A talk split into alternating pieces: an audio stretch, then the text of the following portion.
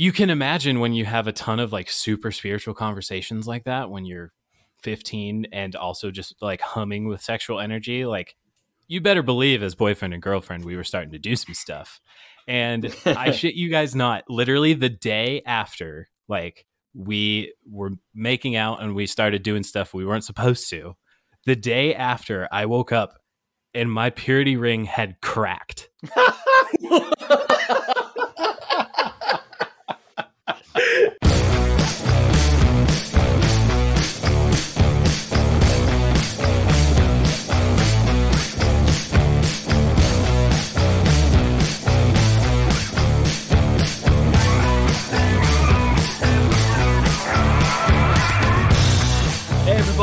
welcome to another episode of Growing Up Christian. I'm Sam. And I'm Casey. And uh, the other week, Casey, I had FaceTimed you uh, because I had some stuff I wanted to go over, a couple things to talk about. And it was really good timing um, because you had just gotten, I don't know, I think you, I'm going to take this back a step. As everybody knows, and if you don't, that's your problem. You need to go back and listen to it. Um, but we had Casey's wife April on the podcast for Friday Fellowship or Fellowship Friday. Which one do we do? How do we call it? I I mix it up. I think it's Friday Fellowship. Friday Fellowship, and I corrected you on it, and I was wrong. So I looked like an asshole, and people got to listen to that. So that's fun. We'll just switch it every episode. uh, so you know, your wife does the cosplay. Uh, your wife, she has a name. Now it looks like April. I'm dis- using distancing language. I don't know. I'm gonna. All the sociologists and psychologists can um, explain to me what just happened there. But um, so she had received a message uh, from someone while I was talking to you, uh, maybe to her inbox. Uh, one of them on the socials, and you. Um, I just I caught you at the right time because you had her phone in your hand, and it was a guy wondering if she does dick reviews, which is a thing. On, Apparently, that's a big deal. Yeah. Like, that's supposedly, especially on OnlyFans, that's like a huge thing that a lot of girls do.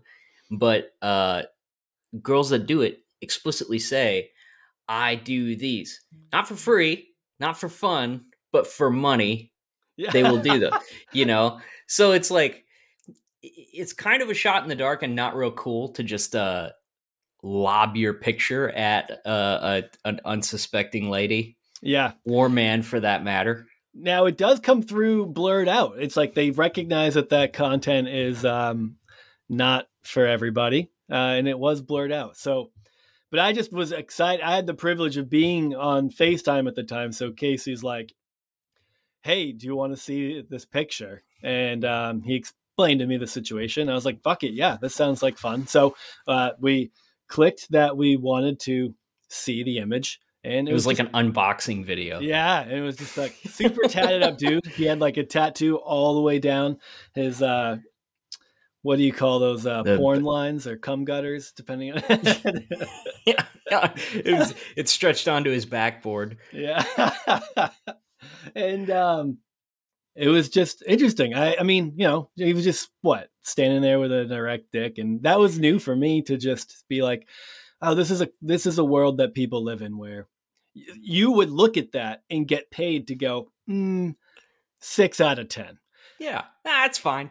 And you gotta have confidence going into that, man. You have to have a, a real level of confidence being like, because if you think you have a two, I mean, you're probably not going to send it in, right? No one wants to hear. un- Well, maybe. Yeah. Some well, I mean, unless humiliation is Yeah. the thing. Yeah, Yeah. Some people like to be humiliated and mocked, but I feel like that's another separate lane that you have to uh you have to find somebody in that lane before you do that too. yeah, yeah. Th- this guy had a giant tattoo of an elephant on his stomach and that kind of extended down onto the backboard region and i was telling my buddy about this last night and uh, he's like so was his dong the trunk and i was like no it, it wasn't and how do you come that close to like such an eternally good punchline Right. and not go for it I don't know. I mean, he missed a seriously good opportunity there. And speaking of missing seriously good opportunities, we don't want to do that. So we were thinking that in order to grow I this thought- platform, I feel like we had the exact opposite conversation before we press start. What? Yeah, I mean, hey, look, it's not going to be our bread and butter, but you know, we'll we'll take a look.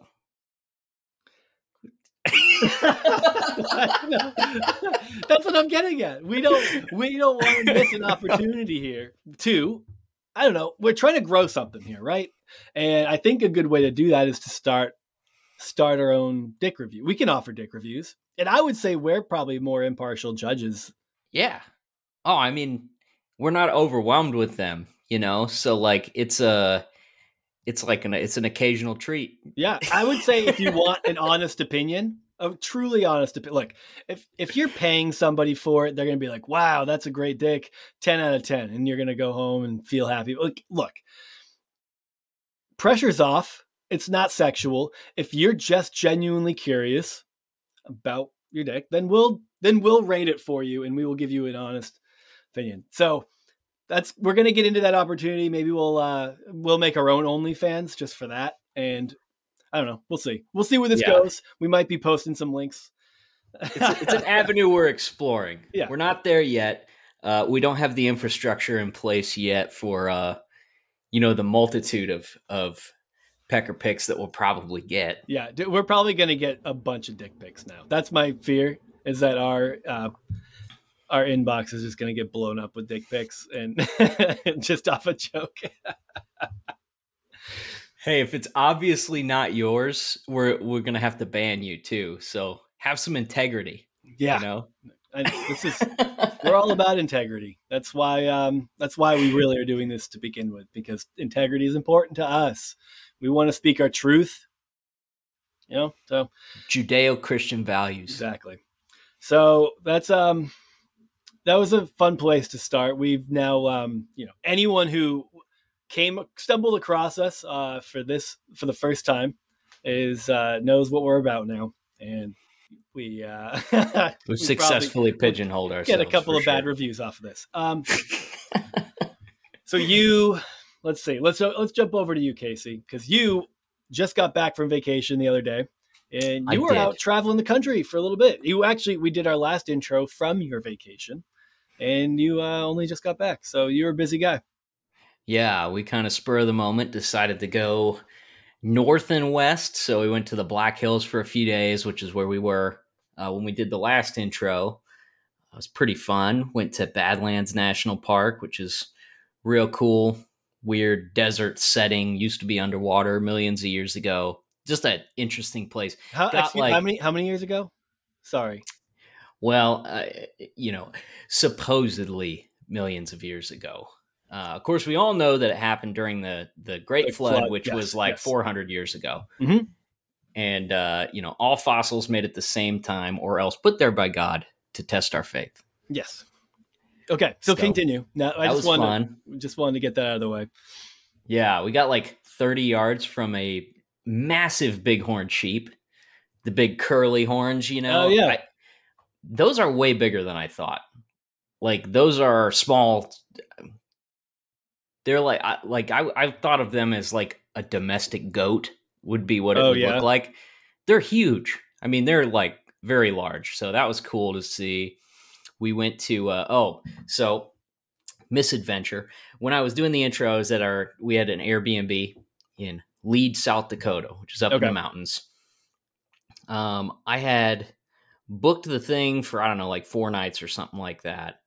Um, I had originally booked it for five, and when I went back to actually like confirm it, somebody else had already booked it for like the last night that we were planning on being there. Oh man. So I had to change our plans. I guess I did not mentally note that we were staying there one fewer night than I had originally thought. So we get up the last day that we're supposed to be there, last full day or whatever, and we drive like an hour and 45 minutes south to Wind Cave National Park, which is apparently like one of the biggest cave systems in the world. And uh, you can go down and explore it and go through a whole bunch of things. It was, looked really cool. We bought tickets Yeah, to go into the sick. cave. Yeah, it was it was looked like it would have been great, but we uh we buy tickets and stuff, go out and start hiking. We get like a mile from the car and uh, I get a phone call.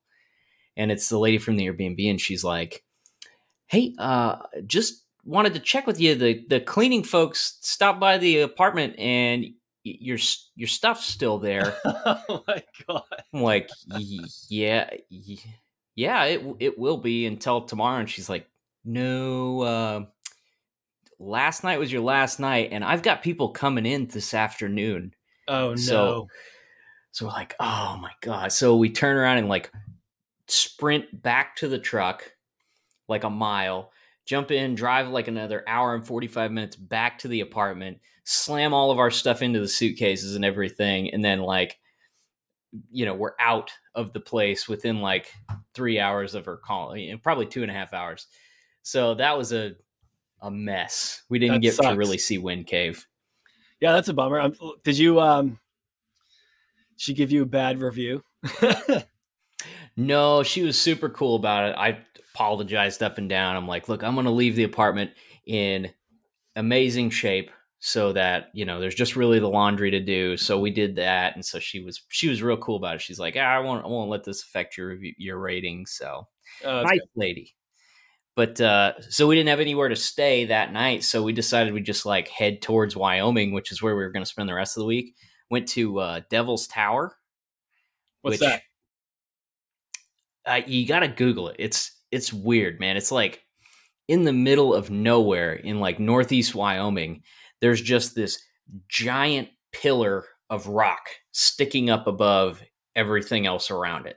It's Weird. huge, and it's made of like these eight foot columns of uh, of solid rock that apparently everything else around it like washed away, and then volcanic activity or seismic activity like pushed this to the surface. So it's just Huh. like this giant pedestal in the middle of nowhere. That's pretty cool.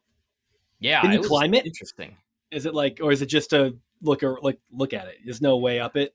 I think people do climb it with like actual mountain climbing gear, Okay. but the, it's like sheer cliff all the way around it. So I mean, there's no walking to the top or anything. I mean, it was a it was cool, but we went into Wyoming, dude. Okay, I gotta say, Wyoming is fantastic. No one talks about Wyoming, but that place is great. Yeah. Uh, yeah, like we went all the way across the eastern side. We went to um, we stayed the first night in Buffalo, Wyoming, and then the rest of the week we stayed in Sheridan. Tiny little towns in the middle of the range at the foothills of the Bighorn Mountains, and there it's just a great place. Like the towns are like super clean, well kept up. Everybody like the downtown area is like bustling all the times. Tons of restaurants, all sorts of cool outdoor stuff to do. I was just I, man, the whole time we were there, I'm like, this place is incredible. Like, huh. why aren't more small towns like these? Because these are just great. That's pretty cool. And especially like no one go like well, you do. I mean, you you'll just check out new places, do things, but like a lot of people aren't gonna do that. I want it's like there's probably so many neat like small towns in the Midwest, right? That no one will ever go to. Yeah, I mean, there's a lot of crappy ones. I will say that. Yeah, you probably have to like weed through a lot of terrible ones before you'd find one that was worth it. It's just that's There's- why no one finds them. Yeah, There's definitely wait. like a, an, a- an archetype for towns in the Great Plains region where you like drive into town. There's not a single business that's either open or in good shape. Like they're all dilapidated. All the houses are torn apart, but they have at least one to two really nice, immaculate churches and one to two really nice, immaculate banks. yeah, the rest of the town is in ruins. and everyone has to go. Everyone goes to the like a couple of the. There's like a. I mean, if they don't go to that church, there may be like another one or two they go to. But, dude, I, you know, actually, thinking about that. So obviously, we were in Lynchburg, Virginia, for a while with Liberty University, and uh, there's churches like literally everywhere. I mean, everywhere. you can't go more than 15 feet without coming into a church. And a lot of them are started by people who graduate from Liberty. And I think what's funny is, um, you know, everyone has this missional mindset, right? And then they go to Liberty and they they want to become a pastor, they want to be a church planner, and they study for four years. And as they're there, they all seem to have this unique idea of you know, even though this is a really Christian area and there's so much access to the gospel, it's also like really dark. And a lot of people just haven't heard. And they don't, it's like, and they start another church because they feel compelled to invest in the community that they've called home for four years. I'm like, this is your college town. Like, move on, find a new place. Like, I find that so fascinating. The amount, I mean, I know of, I mean, while I was there, well, like there was probably three, four, maybe five like trendy churches that like were all started by people who had graduated Liberty or were still at Liberty. And, uh, you know, I know some people now who have churches there. And I mean, a lot of people stay there. And I know there's a lot of people. So, like, I don't know. I, but I do think it gets a little bit played out when people want to start that many churches in an area that's saturated with churches. Yeah, I really don't get it. Like I remember back when we were graduating from Liberty, one of the kids that was kind of he wasn't a friend, but he was kind of around. I remember he was going to like Las Vegas or something to do a church plant. Yes, and I knew. I wonder like, it's probably the same one I knew about. I knew like three people who took off to Vegas to be part of a church plant out there. I, I, yeah, I bet you anything it's one of them. But I was like, and it was named why? Grace or Hope or something like that. It's like a very, I feel like it was something like I don't know. Forget it. it's weird because like on the one hand, you know, well, uh, last week with Karina, you know, she talked about her church that she grew up in, and you know, is really more of like a community service group in a lot yeah. of ways than like a church. And in that way, I could see, okay, yeah, I get it. I mean, that that makes sense. That seems like a good thing to do for people. Uh, maybe it's not the you know rich spiritual environment that some people are looking for, but it's a sense, you know, it's a community and a place where you can do some good things and feel good about yourself. You know, yeah, like that kind of church planning. I guess, I guess that's whatever. But uh, yeah, for the most part, I just go, why? Why another one? Like, why do you want to do that again? Yeah, and to me, there's an. It's like it has to do with the a conflicting mindset for me. Like the like the mindset that the people have going into it, I feel like is it doesn't match the outcome. Like their intention doesn't match their.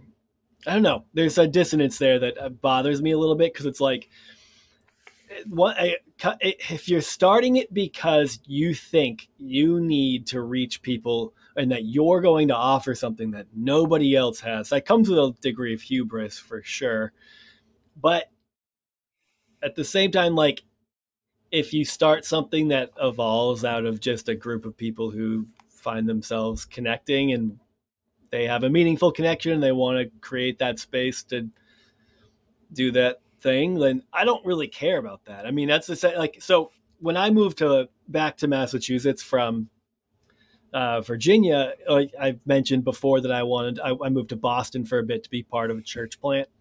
Um, and that church got some money from like it wasn't a Southern Baptist church, but basically was. I mean, because you they were getting money from the Southern Baptist convention or Southern Baptist ah, okay. de- denomination.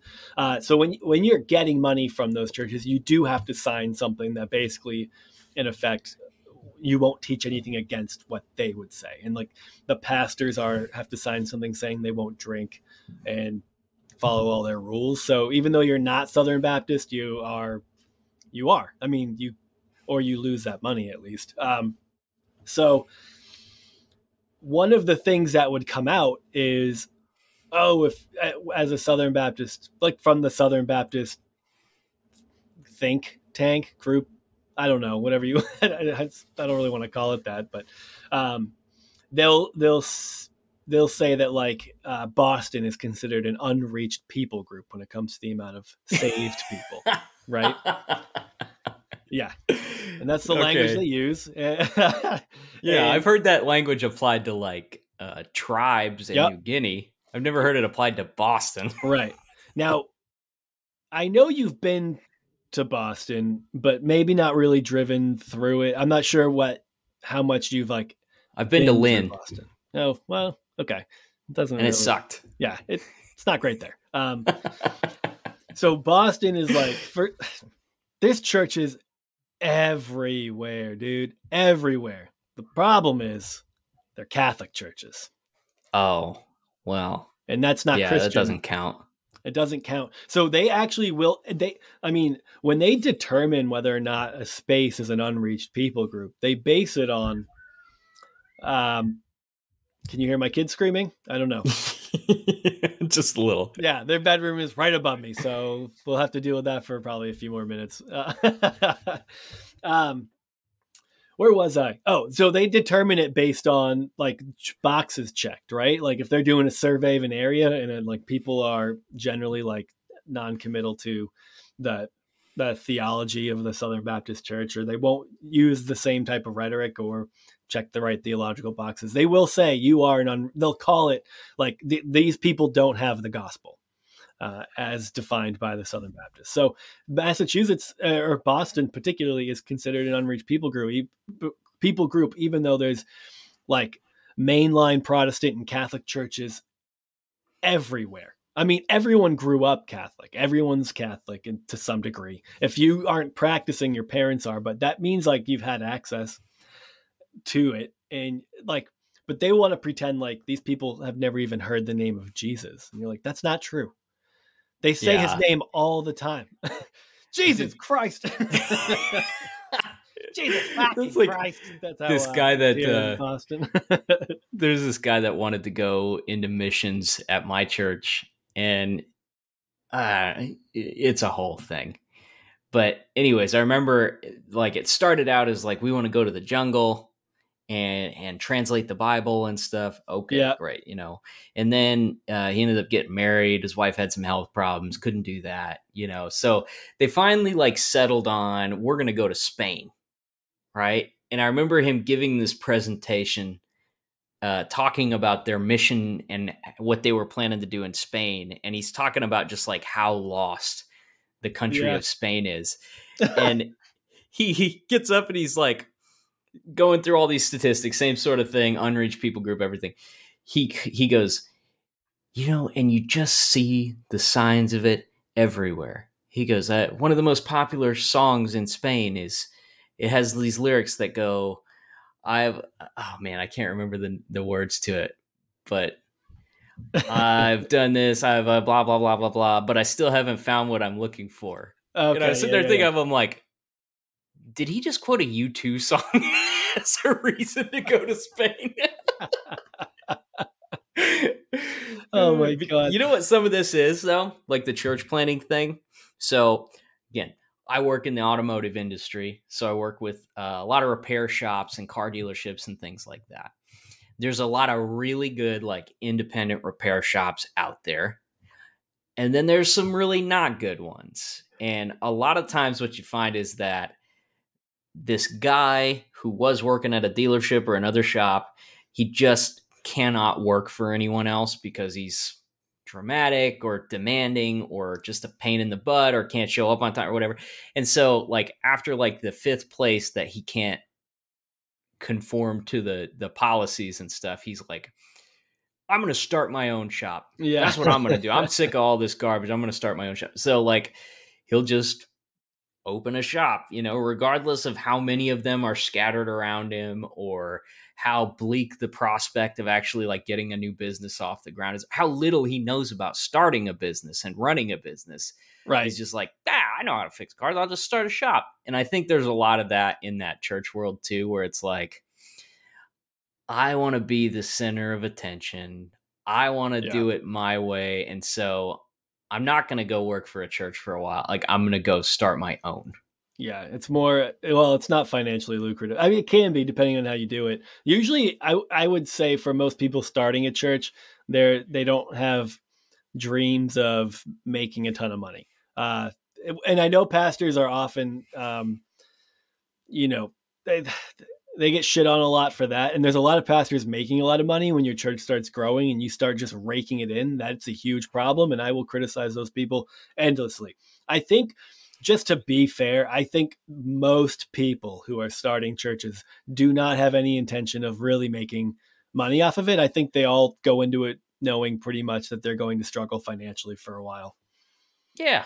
So I mean, there's Like a lot of good people that start those things too. I mean, it's we're painting with a broad brush. it's course. just like growing up you meet people and you see trends and you start to like you just see uh, poor representations of a given you know group or or life path or whatever else you know and it, Right. it kind of makes you suspicious over time i guess Yeah. And sometimes you I am not going to downplay the hubris of people who think, you know, I do have like I I I've heard it from these people and I've been to this church and I've heard like you've I've been around the Christian world and I've heard it given this way and that and I just think I have a better I think I can say it in a way that's going to be different and and of course it's going to resonate with some people and people are going to go there but there is a bit of hubris to to starting a church when your theology is identical to the theology of many churches in your area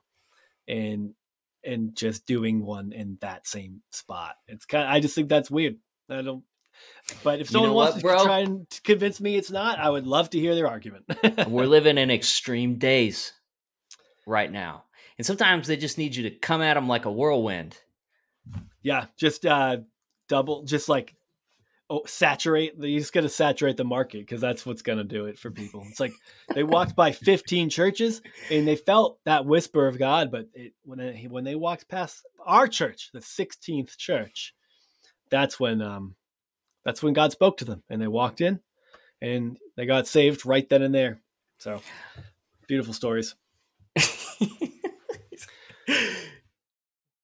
All right, so uh, let's go ahead and introduce our guest for for this week because this was a fun episode. We just had like the, we did It a couple fun. of episodes in a row where uh, we got done and we're just like, man, that was just like that. That did not feel like we were we were talking for like an hour and a half. Like it was just a ton of fun hanging out with a couple Yeah. of the new people that we've got coming up, and Stephen Henning is one of those.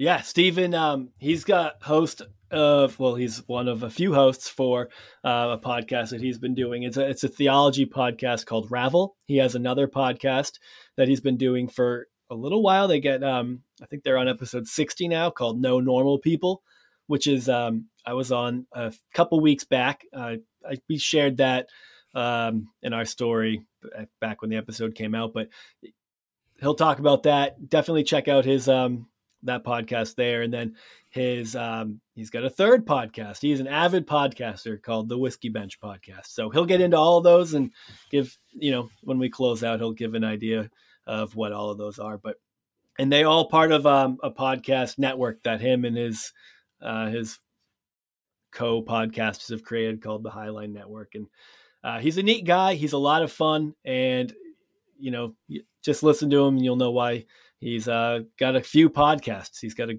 good voice for it and uh, good personality. And we had it was just fun talking to him. Very uh, relaxed, fun environment. He's got some funny stories to share. So uh, we're definitely excited for you guys to listen to this one.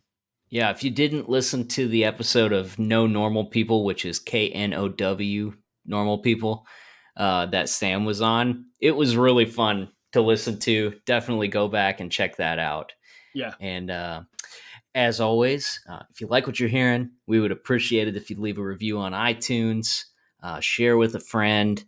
Um, know, I think a lot of you guys have been doing that recently, and uh, it's it's really cool, man. It's cool to know that uh, that you know we've kind of we just got a good group. I feel like going, and uh, the Discord is the place where you want to be a part of the group. You want to interact, talk about things, post funny stuff. Uh, you know, comment on the episodes and things. Just share your thoughts with us and with everybody else that's that's involved. Uh, you can find the links to that in our social media. And uh, without further ado, enjoy our conversation with Stephen Henning. Hey, everybody, we're back with our guest, Stephen Henning. Stephen, thanks so much for hanging out with us today. Oh, thank you so much for having me. Yeah, see, I kind of feel like we're um, we're already a little bit of friends. We um, I, I absolutely feel that way. Yes. so for our listeners, I um I started connecting with Stephen a little bit through uh he's got and we'll get to it in a little bit more detail towards the end after we hear a little bit about Stephen's life, but um he's got a podcast called Ravel. Uh it talks about different theologies and kind of goes in all different directions. But they post questions and do some like try to you know like any podcast get people to interact with them through their Instagram page and. Um, I would just find myself interacting from time to time and going back and forth with Stephen. And I think it's Josh. Is it Josh? Is that the other guy? Yeah, my Okay. co-hosts are Josh Llewellyn and Emily Reddinghouse. Okay. Yep. So going back and forth with you guys, and then um, and then I ended up doing your. You know, I saw that you guys have your uh, another one of your podcasts, No Normal People. Did that, and so over the past year, we've just kind of been going back and forth on Instagram, and then we recently connected on your podcast, and now you're here. So it's cool to have you. It's it's I'm happy to do the trade off. Sam, it was so much fun to have you on our show and get to know you. I there are moments in our conversation from that that have been just kind of like spinning in my head for weeks now afterward. Oh, that's cool. that makes me feel good about myself. I got what I came for. We can. This is good. Thanks. Fantastic. Yeah. Episode over. We're good. Have a good weekend. Yeah, yeah. Everyone, take it easy. We'll- see you next time. Uh, Stephen, why don't you just kind of give us a snapshot of your life? My, you know, uh, start as far back as you want and whatever kind of upbringing you had. Go for Yeah, it. Yeah, absolutely. I did a little bit of growing up in my earliest years in Brighton, Colorado. Um, and my my dad was and still is actually he works for the FAA for the government works for the Federal Aviation Administration so okay.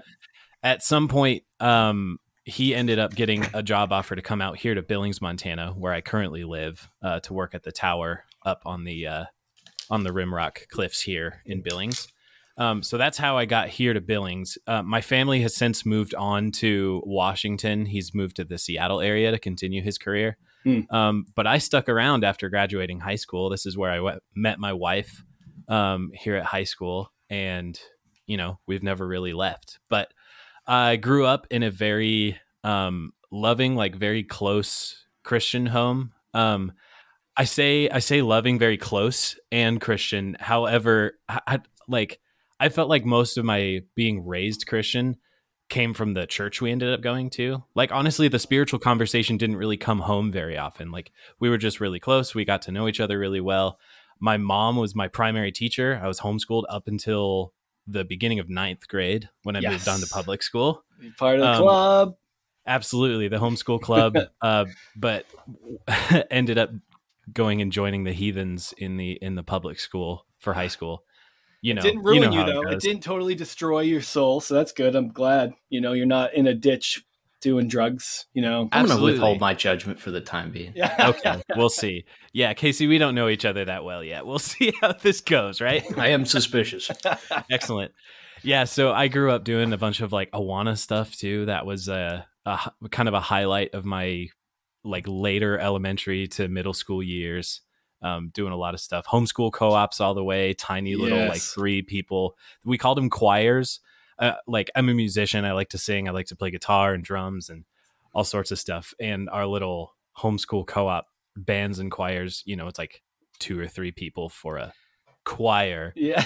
um, and that was honestly the main motivation for me to go to public school in ninth grade. My parents literally just left it up to me, and they were like, Do, "I mean, you you you've been loving playing drums this long with a homeschool band. Do you want an opportunity to go play with fifty other people at a time instead of like ten other Secular people?" people? though, that's dangerous. They must have really Well- trusted you. Well, at that point, we were pretty locked into uh, the non-denominational like Bible church that we were going to at the time. So I had a ton of relationships already built throughout youth group.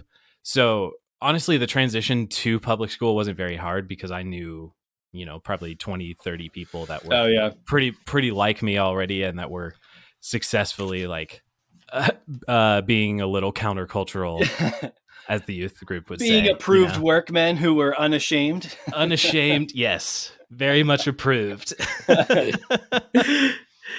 Who decides if you're approved or not? wow that is an excellent question. The Awana committee.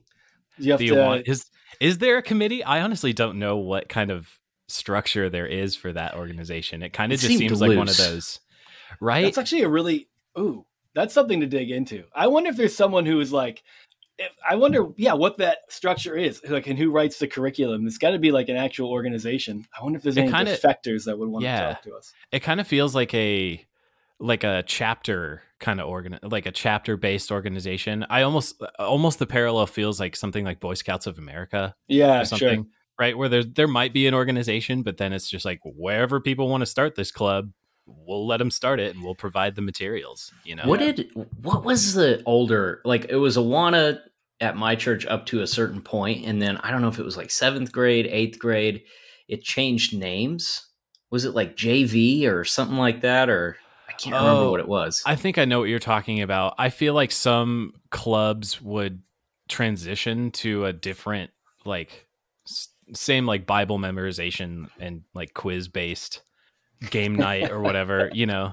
Balloon um, volleyball. Yeah, JV sounds really familiar. I'm I'm only familiar with the Awana structure, you know, like starting with the Cubbies, go through Sparkies and get into I TNT, forgot right? about those names. Cubbies, Sparkies. Uh, it's so funny. I forgot about yeah, those. dude. I did some mild. I didn't attend Awana. I did some mild volunteering in it. Oh, okay. So you were you were like holding the book while kids recited their verses to you and all that? I I don't no, not even at that level. I think I would just like be in the gym while the kids would play games and try to help like orchestrate that. It's a very distant Yeah. memory He was- for me. He was in Yeah. charge of teaching them that dinosaurs weren't real. Yeah. Oh.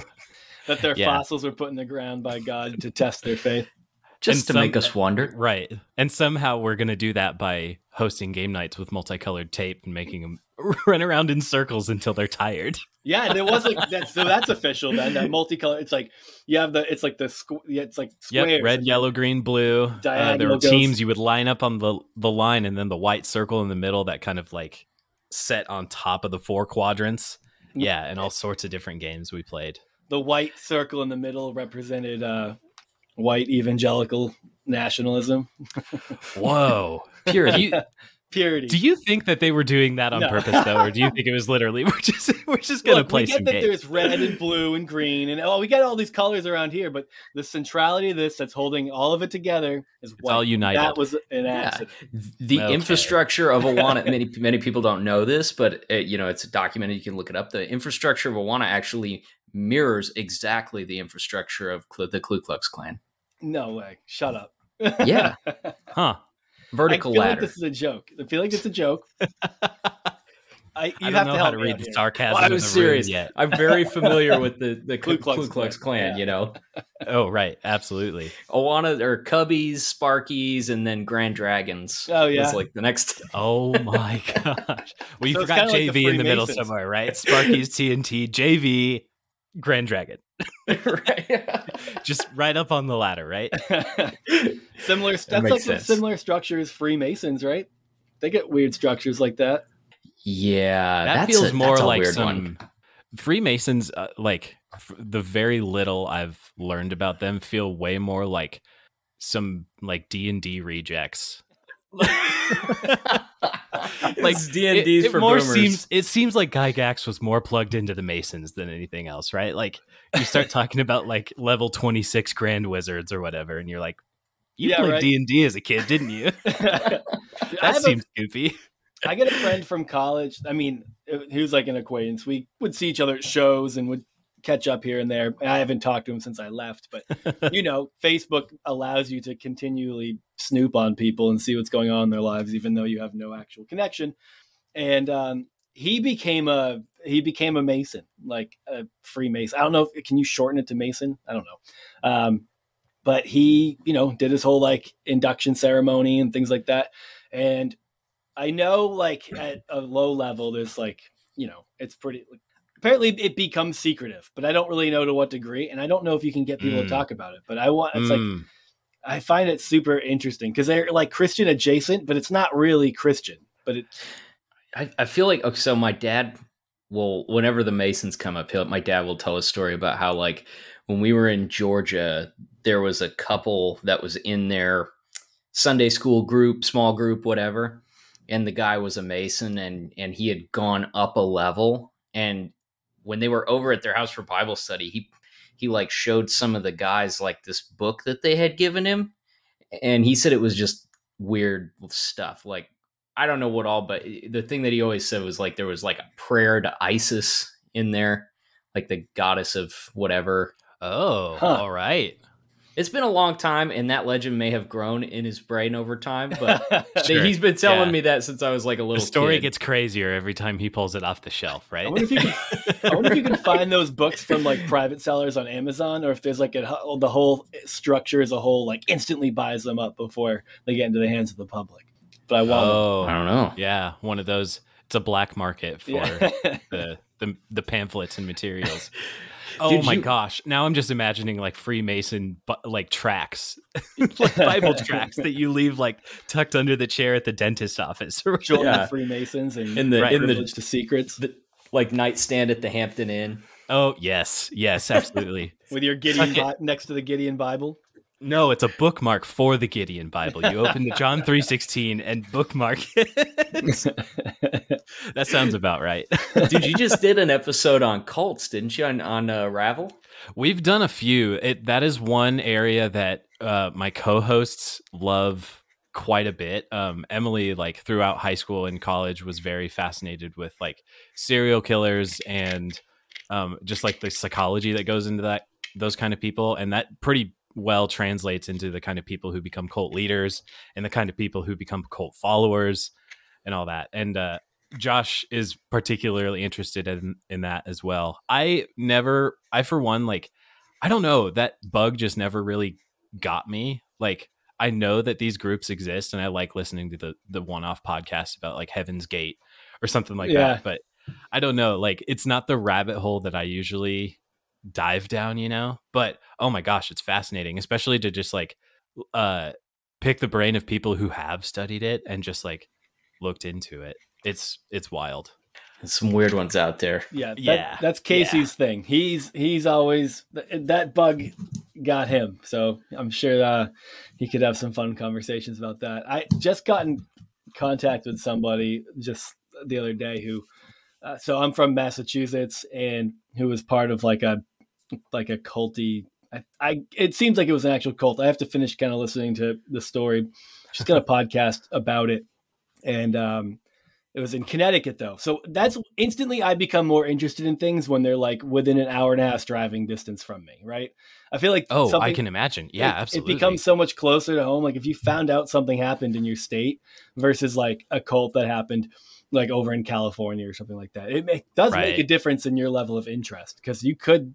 It it makes it feel like maybe you could have known someone who was in it, or it's like, oh shit, this stuff's really close to home. Whatever. Yeah. Yeah. Well, what what's the what's the rule they put out where it's like you're only 6 degrees away from knowing anyone on the planet? Like if you want to look for a connection to something hmm. you you're usually like at like at most 6 relationships away from finding someone that can put you in touch. That is kind of cool to think about. I believe that. And- and even even that man especially just given the physical proximity you have to imagine like you probably know someone who knows someone that Yeah. was in it right oh, I, I'm sure. Well, it's like here in Wichita, there's a couple of weird things, you know, some of that uh, of that subject matter. sure Um, podcast that I really like, uh, Time Suck. The guy recently did an episode about a cult based here in Wichita. It was like a small, you know, more of like a Manson family type of uh, group, and they're, I mean, literally like the the main compound thing is like 20 miles from here yeah straight down the road from me, but it was called Angel's Landing. And the guy just seemed like a an idiot. I mean, he just seemed like a charlatan through and through. And he just talked these people into following him around and giving him their money. And then when they'd start to run low, he would talk them into basically offing themselves to get their insurance money. Oh, so it wasn't shit. quite as crazy as like a Heaven's Gate, but it's like it's right there. Whoa. Yeah, especially you dig into any one of those guys, it becomes about money, power, and eventually when the money and power get boring, it becomes about sex almost invariably. yeah. Right. Pedophilia, like every time. And it doesn't even have to start there though. Like it might just be like you you are the one guy on the commune that gets to have sex with everyone, right? Yeah. Well, there's a thing And then it's there. just a descent, right? Th- those dudes are obsessed with with control and power over other people. And so like once they establish like financial dominance and they're completely dominating these people's time and daily routine and and what they eat and how often they sleep and their activities, like they're not ever satisfied with that. So they're always looking to take it to like another more degrading level to where they they more completely own Hmm. their followers. So it usually starts out like you know, every one of them starts out with the cult leader all of a sudden proclaiming that like he gets to choose who gets married and he starts reassigning wives and husbands. He decides when they can have sex and when they can't. Pretty soon he's the only one having sex with everyone's wife and it's like if he has enough time eventually he ends up banging kids. It's like a it's like happens over and over and over again in those cult stories. Right. And I think that's what that really showcases like what it's about for those dudes. They just every norm they want to overturn and do it like right in people's faces. right. Should we pivot to um, the parallels that you see in megachurches now, or should we leave that for later? Oh, well, that's a good question. Well, so I, I suppose I should finish a little bit of my biography now that we've, we've Yes. Yeah, let's we chased down Awanas at this point, right? Um, so definitely growing up in youth group, like I like to say the church I grew up in was it was non-denominational, but like in the closet Baptists. Like the Yeah. theology so closely aligns to anything Baptist. They just didn't want to have like a church hierarchy above them. It was Mhm. like we're a local church, we're just going to do this thing. Which was honestly fine. Like I I grew up and I like truly cherish many many memories of growing up in that church, even the youth group. Like uh, I have friendships today, like 10 years after graduating high school, that I wouldn't have had had I not gone to that youth group and like formed a relationship then. Like a couple of those guys became my roommates during college, and like we were each other's best man at our wedding. Like, and and, we- and we still see each other like every week on the disc golf course, you know, or like grabbing a beer or something like that. So it, it's definitely not all bad. I think my my f- most fun youth group story is when we started getting into um, the True Love Waits curriculum, nice. doing the the purity rings and all that. So again, as a as a budding musician in my life, now finally going to high school where I can like meet a lot more people and like play music with a lot more people, I was starting to get in on the the youth group band as well, and um, somebody quote unquote discovered that I can sing. Like I, I've been able to sing my entire life, but I had always been on the drums because that was like my first love in music. And then somebody's like, "Oh, you can sing. Can you play guitar? Like it would be so cool to have you worship lead, right?" Um, because if we're being honest, I could sing better than a lot of the guys that were trying to lead the worship at the youth group. Yeah. so they're like, pick up three chords on the guitar, right? And just get after it, man. And I remember um, gearing up for the the uh, the purity ceremony, which I don't know if you guys are familiar Oof. with that part of the curriculum, but it's No. it's No. like I'm not after familiar with the curriculum at all. I didn't do oh that. So oh let's get into what leads up to a ceremony. Okay. Yeah, ceremony is the perfect word for it, by the way. Picture like the church sanctuary, but dark at night with only candles illuminating Oh the my room. god. No way. Yeah, but so it was like a six week um Intensive. curriculum. yeah. Uh Did you where get college credit for it? No. oh my god. Oh well would would that count for psych credit, you think? Yeah. I don't know.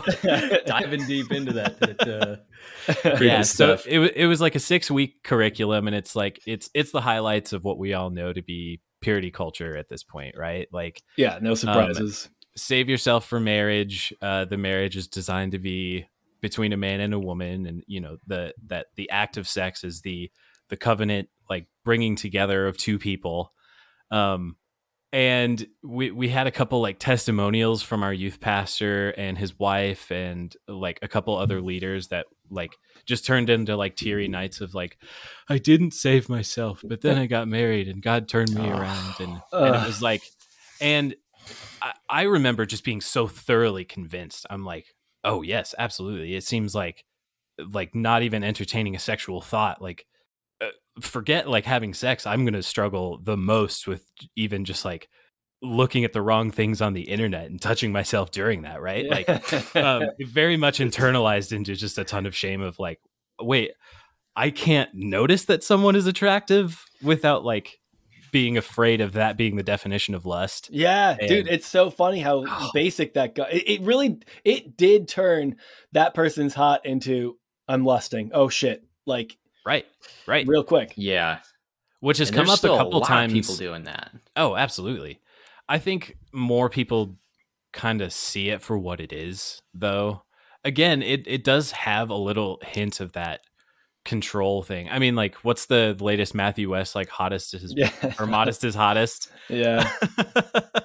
video that little and put slogan's it- been around for a long time too. Oh yeah, and he tried to make a satire video out of it, and then uh, Twitter just like completely Oh, he dunked got- on him. Yeah. He, people like rubbed his face in his shit for that real bad. Yeah.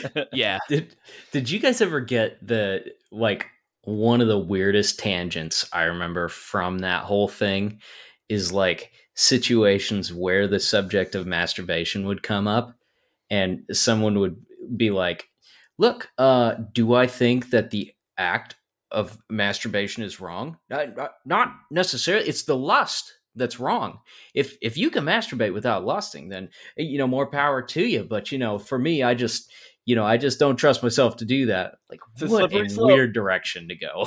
yeah. You know? I, I Yeah. remember saying that to people in college. I actually never got I no one once in my life talked to me about masturbation. Uh, Nobody. Maybe you're the one that talked to me about. I it. probably Maybe said you're guilt tripping in me. college. I remember having that conversation with our RA about like, but because those were the conversations you had as a freshman at a Christian college was whether or not it was okay to jerk off. So Dude, our RA was like six eight and 350 pounds. I guarantee you he had a two hander. yeah, oh my god, yes. you know those big cans of Monster? yeah. They only sell at Seven Eleven.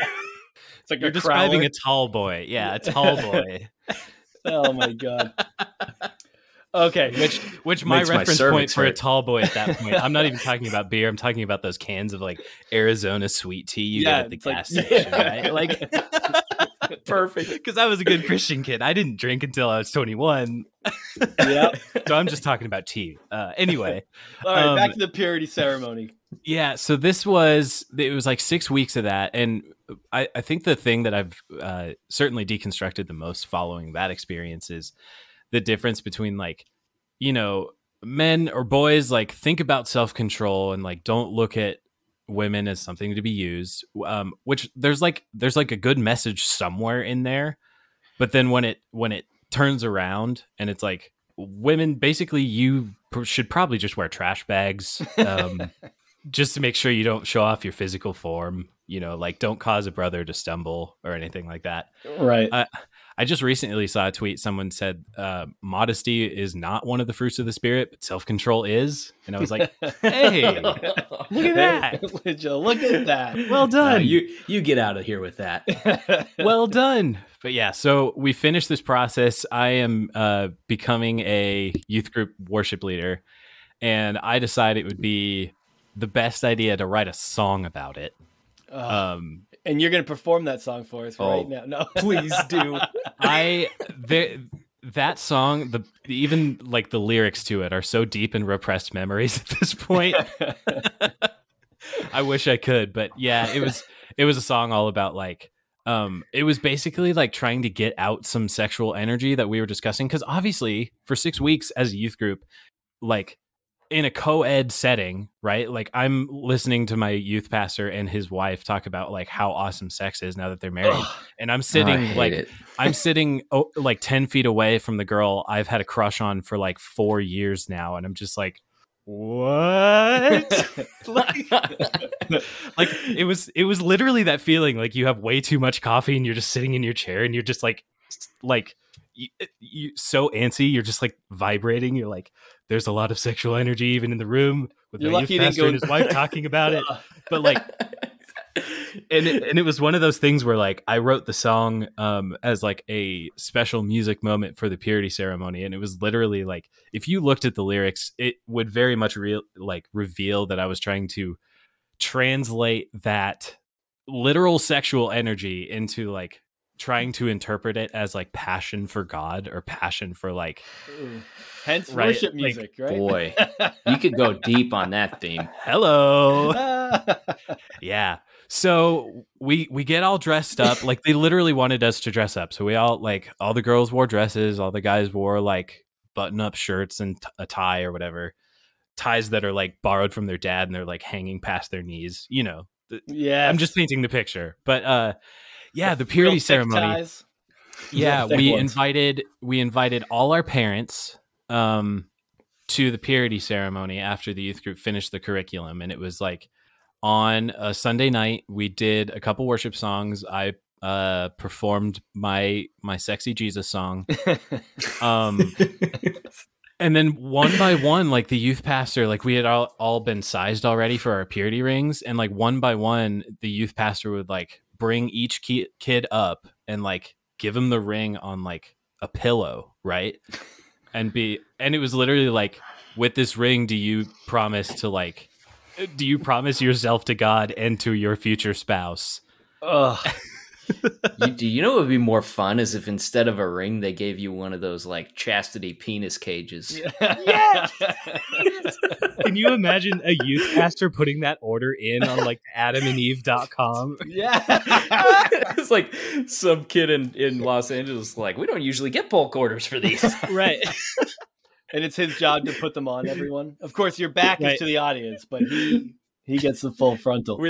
As it turns out, the the guy behind the entire uh, purity movement is a commissioned salesperson for penis cages, just raking it in. I mean, I mean, maybe. Yeah. Go to extremerestraints.com to get your purity penis cage. He's driving like a Lamborghini with a custom plate that says like Bondage Got for locked Jesus.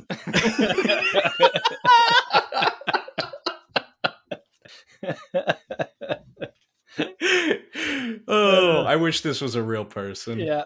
I would love to meet him. Yeah, this this fictional man we're creating is very uh yikes. I mean, we're headed toward a cult right there. aren't we? Yeah. Right. But yeah, so it was like the room was dark. The youth pastor was going through this thing, handing each other, like handing us all our rings. Um, and like our parents were there and everyone was crying. And it was like this big emotional moment of like, look at the youth of today, like standing up to uh, what our culture is telling them sex is. Like, sex isn't cheap. It's like the most sacred thing, which part of that I still believe. Um, but I started going to public school. I became this worship leader and then I met my current wife. Current wife. Wow, that sounded like I've had. Okay, had I've met the no. girl that is now my wife. Met when we were met when I was a freshman. Started dating when I was a freshman, and uh, she was LDS or Mormon at the time. Oh no way. And I was the very uh, the the very brave man who had a crush on her that was going to like date her so that she would become a Christian, like missionary dating, Yes. as it's Some- called, right? Unequal yoking right here. I don't feel good about it. I got a lot of advice about that. You Yeah. better believe me, especially from my youth pastor.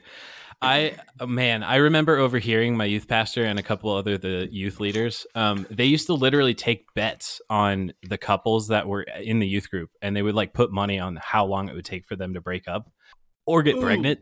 And it was like, okay, that's not cool. Um, no. Yeah, I don't know. That's I- uh I did. I did learn eventually that there was a lot of money riding on me breaking up with Dixie, and eleven years later, six years into marriage, fuck you guys. Yeah.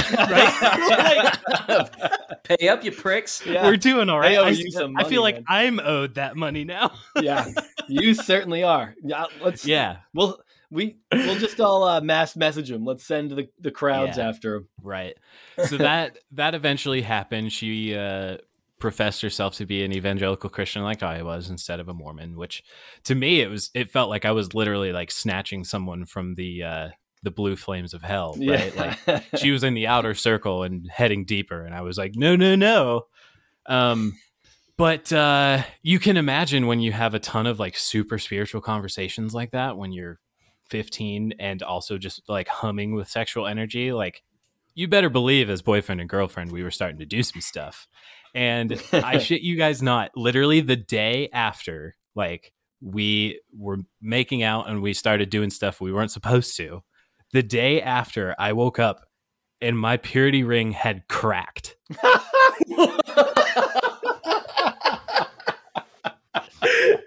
oh my god, that's like Lord of the Rings level. And my fucking neuroses, I was like, now I'm the one going to hell, damn it. oh my god, that's incredible. What were these things made out of?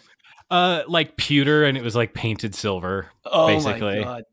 Yeah. What are the chances, man? That is- Wow. if that doesn't convince you that you fucked up, then I don't know what would.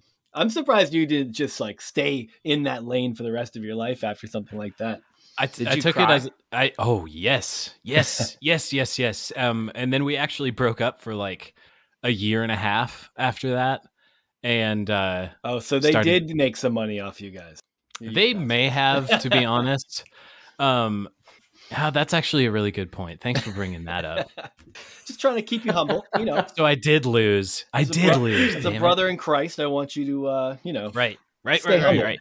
Yes. Yes. Absolutely.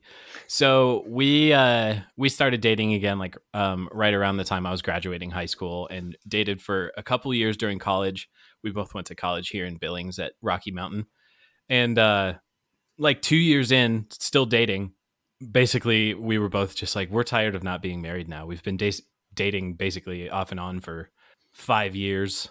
Um and we both like wanted to just take a year off of school to, eh, and then we got married that summer and we were just going to be like we're just going to take a year learn what it's like to be married um and uh and then we never went back to school and we continue to be married and we're just we're just here in billings um that feels like the the anticlimax to the real story there though. Man yeah the uh i still i still have like that that feeling in my chest sometimes where i don't know if you guys struggle with this anymore but like growing up in a in a a world and a culture like awana and youth group and like that very evangelical setting i have these moments especially like post deconstruction or however we say it. Like i guess we use the word ravel on my other podcast instead of deconstruction but yeah even post like raveling out my faith and coming to different conclusions i i have moments um and i don't know if they're just like bad moments of anxiety but sometimes i get that feeling of like what if they were all right when i was a teenager right? And what if i am like literally just the uh the conclusion to the prophecy of some people will walk away from their faith and walk away Yeah. from the right It's funny. I remember going through that a lot. Um, I haven't. It's been a long time since I've felt that way. Um, if I'm, I'm not completely sure of much, but I remember when I first started changing my mind about things. I was like, God, there's a, a good like three, four nights that I remember just being up for uh, probably most of it, just laying in bed, being like, what if I'm wrong? What if I'm wrong? And at that Yeah, point, I right. hadn't made any conclusions. And what's crazy, but this is I some of the things that kind of valid, like not at the time, at night. Anxiety is always like really shitty at night. Like, like if you wake up and have a bad, even just a bad dream, you're just like, everything's falling apart. My life's a disaster. You're right. like looking into how you can completely uproot and change your life at two in the morning, and you're like, and then Yep, you wake up the next yep. day and you're just kind of fine again. So that, of course, is part of that. But I remember thinking like I hadn't even made up my mind about anything, and it's like I learned enough from those people about what I thought Christianity was about to be like. And there was enough stories in the Bible about people who didn't quote unquote get it, where I was like, okay, if like the big problem here is me thinking or about whether or not this idea or that idea is true, and I'm this worked up about uh, uh, about whether or not I go to hell because yeah of that. right Like, then right there, like it kind of helped me through it, being like, that doesn't even make sense. Like that is not what any of this was all about, or what I thought any of it was about, based on even what I was taught. So, it's like to get to a point where if they can, can if you can be that anxious and scared over something that's supposed to be about something more than just like, bel to some degree, it was believing the right things, like Jesus Christ is your personal Lord and Savior. But they they had a lot of footnotes and they had a lot of like wiggle room, and I just was like, these guys that that felt really disingenuous to me from people who made you feel that way, because Sure. it was like, what I, I don't see that anywhere from Jesus. Jesus was just like, hey, you don't get it, but thanks for showing up. Hey, you don't get it, but thanks for showing up. Like it wasn't the stakes didn't seem that high when I like looked at it from that perspective. Yeah, yeah, I like that. What I'm curious, um, Casey, to hear from you. I know Sam and I both still identify as Christians. I don't think you do at this point, at least from what I've listened to of the show already. So, um, like, do you do you ever struggle with any of those like I could still be wrong based on the way you were raised. No, I don't actually. you know, I think Damn, Well- that makes me so jealous almost. well, that was like, uh, I feel like my movement away from it was just a lot different than than like Sam's, and and uh, you know, a big part of what like bothered me the most was just like even even back to like dating and stuff. You know, I Mm. my wife and I, my current wife and I dated. uh thank you. So many We did. wives left in your wake, and you have the current one.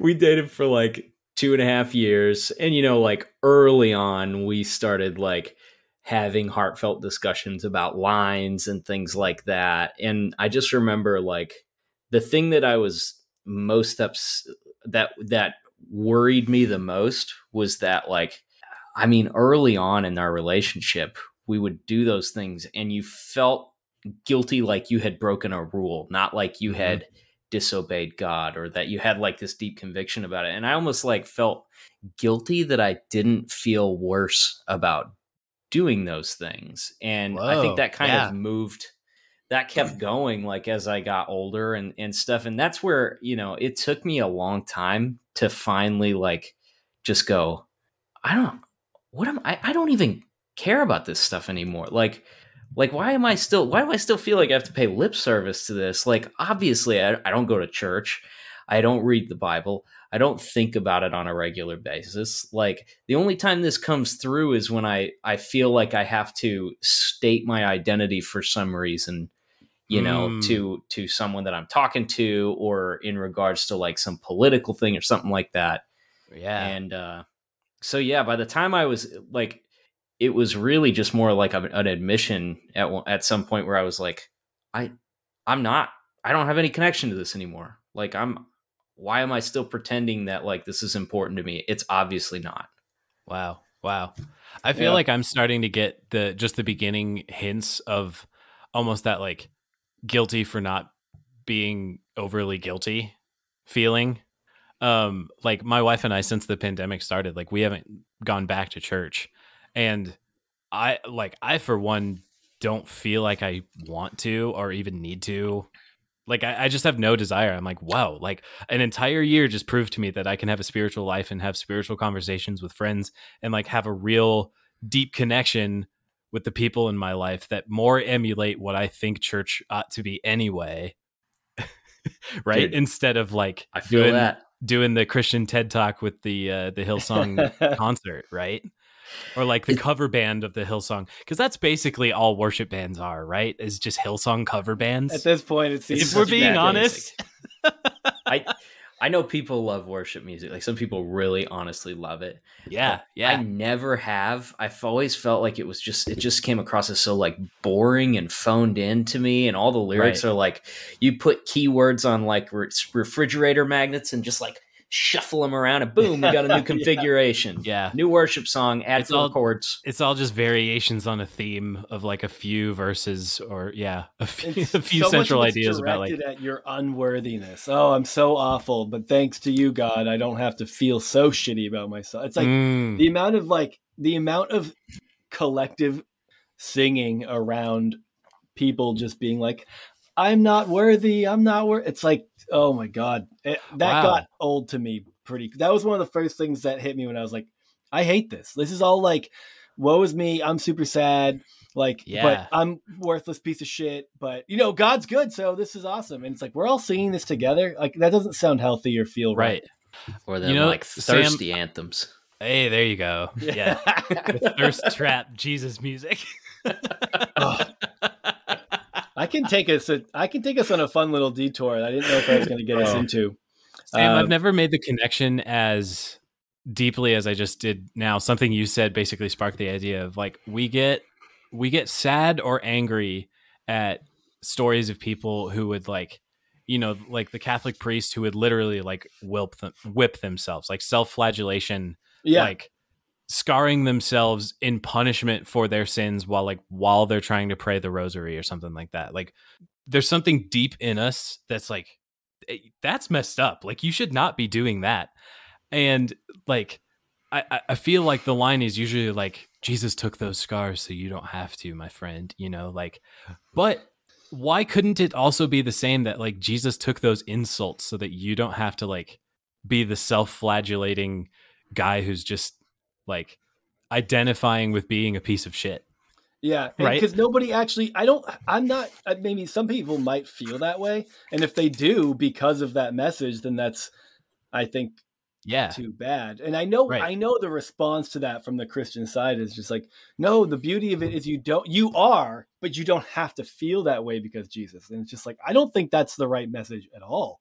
I think that's why we're in this fucking shit Right, situation. because on face value right because on face value the message is literally you are not that anymore because you have like a new identity in christ right Mhm. if you follow jesus it's a literal transformation yeah, which leaves everybody else who's not, who hasn't had that transformation to be pitied.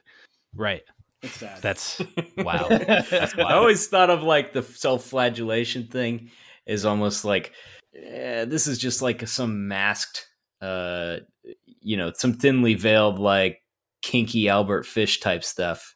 We're back to bondage for Christ. Exactly. Yep. Good, perfect callback. i mean that I've could been be it. naughty, Lord. That- that- oh my god Punish me, Daddy.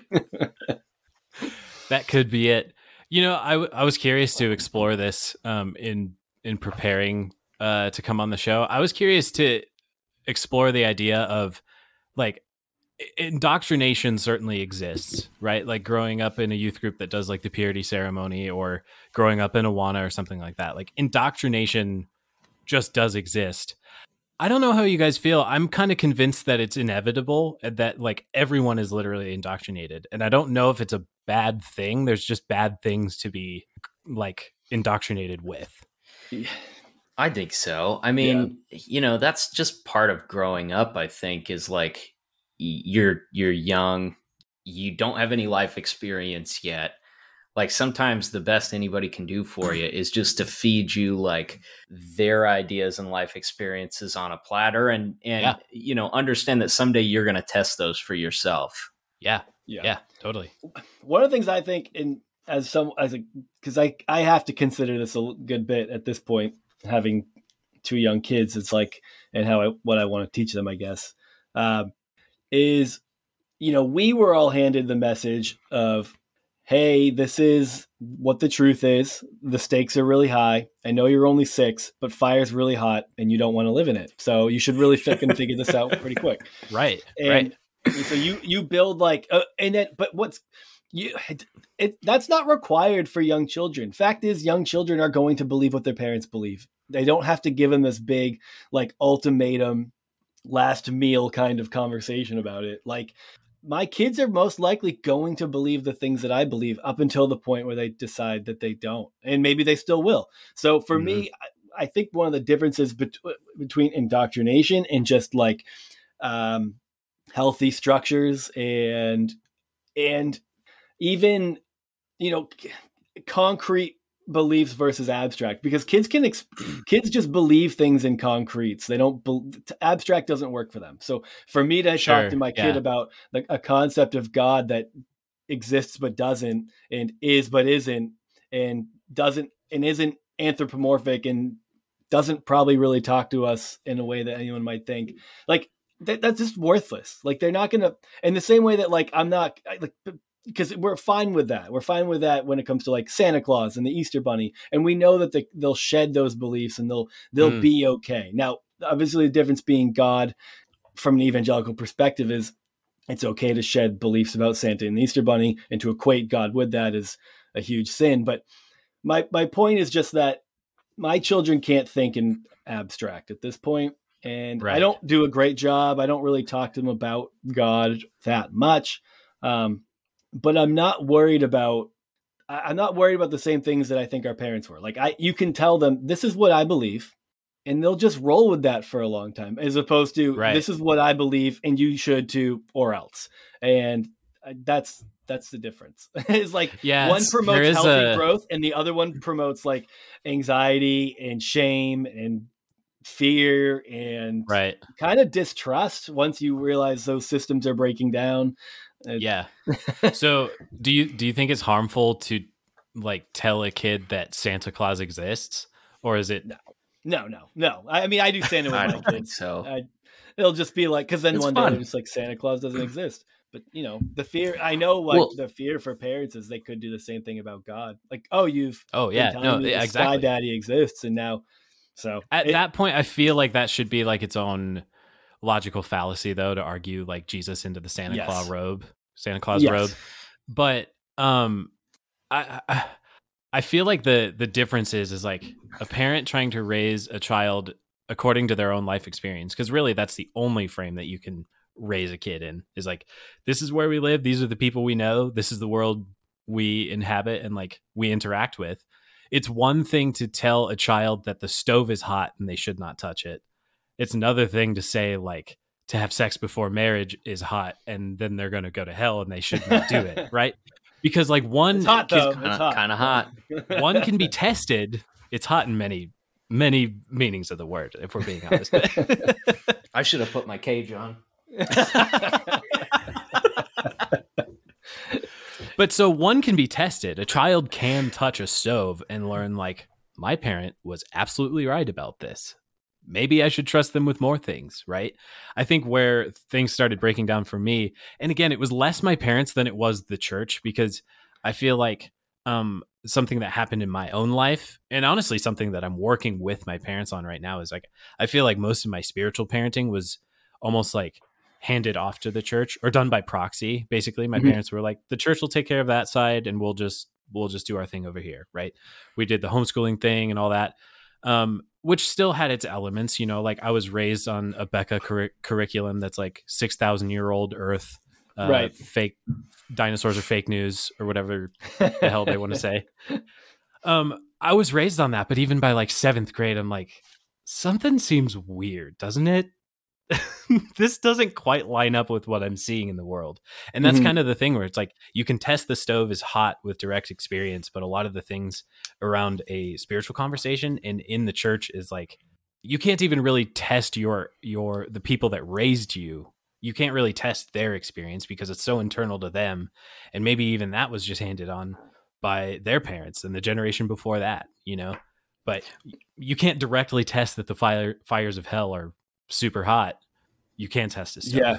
you know I think like yeah, there's a lot there. I mean, for one, you know, just on the Santa Claus. I think part of the reason that like Santa Claus and the Easter Bunny and stuff like that is fine is because sooner rather than later, that belief is not going to be consequential to a kid. You know, by the Mm, time they hit mhm. six, seven, eight, they're they're pretty okay with letting Santa Claus go. Maybe not every kid, but most kids. You know, right on on this this whole segment i think where it becomes a, a real problem and maybe not maybe this isn't where it begins but one of the problems that that i had is that it was very much taught as a part of a worldview of like it's us versus them and you have to protect yourself Mm. from them yeah and that's you know we we do that in a lot of different ways i mean we don't hang out places where those type of people hang out uh, we go to this tiny christian school with 40 kids so that we can protect ourselves from the world uh, we Mhm. go to church with the exact same people uh, we need you to go to a christian college when you're done like there's all of those things and those weren't all like instigated on me like i learned yeah. that mentality and then I did those things, you know, like I protected myself from outside viewpoints and Mhm. stuff like that. Yeah And I, I, but I think that that ultimately, like, everyone is going to have to test those ideas, you know, and some people, and we all know people who, for one reason or another, you know, just kind of like reach that, that, that high water mark and just said, nope, I'm going straight back in. Like, and they just buckled down on those beliefs and went back to church and protected themselves from any outside influence. But yeah for me, like, I think that's why it was, it made it really hard for me. Like, I had a really tough adjustment period oh yeah when certainly. I finally had to leave the nest and, you know, well, yeah, it would be like for some reason you're reminding me of uh, the Shyamalan movie The Village, right? With the, yeah. yes, the yellow robes and the red robes and all that. Like it would killer.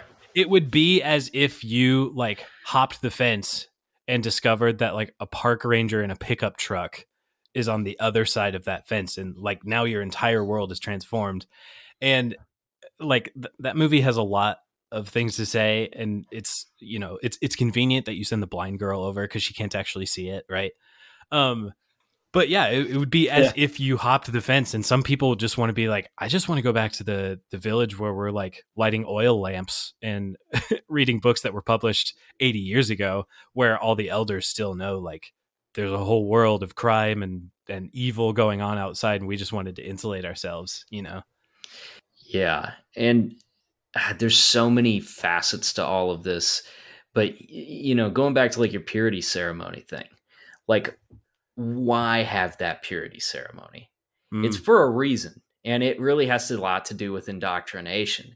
It's we make this. We don't just teach this idea, but we make this in this huge formal thing out of it to Yeah. make it that much more consequential for you. Well, you yeah, know? it's it's to create memories and to create like an emotional moment that sticks with you so that you can like I mean, honestly, if we're like a wedding ceremony is probably the exact same thing. Like it's the thing Yeah. that's appealed to when your your marriage g- gets in like a really tough situation. Like you appeal to like remember the vows we said, you know.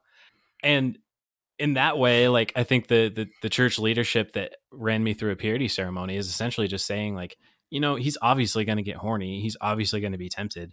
And if we can create a moment that is special to him and that he can remember back like he was he was part of a group that all believed the same thing and they were excited to make that agreement together and like there's a physical representation of it like again that's what we do in marriage and that's one of those things like it's it's a big deal in like in shows when uh, the husband goes out to a bar and takes his ring off right? It's like ooh what is he what is he going for? Right? Because like right. somehow that invalidates his marriage or like it's it's a way for him to hide it.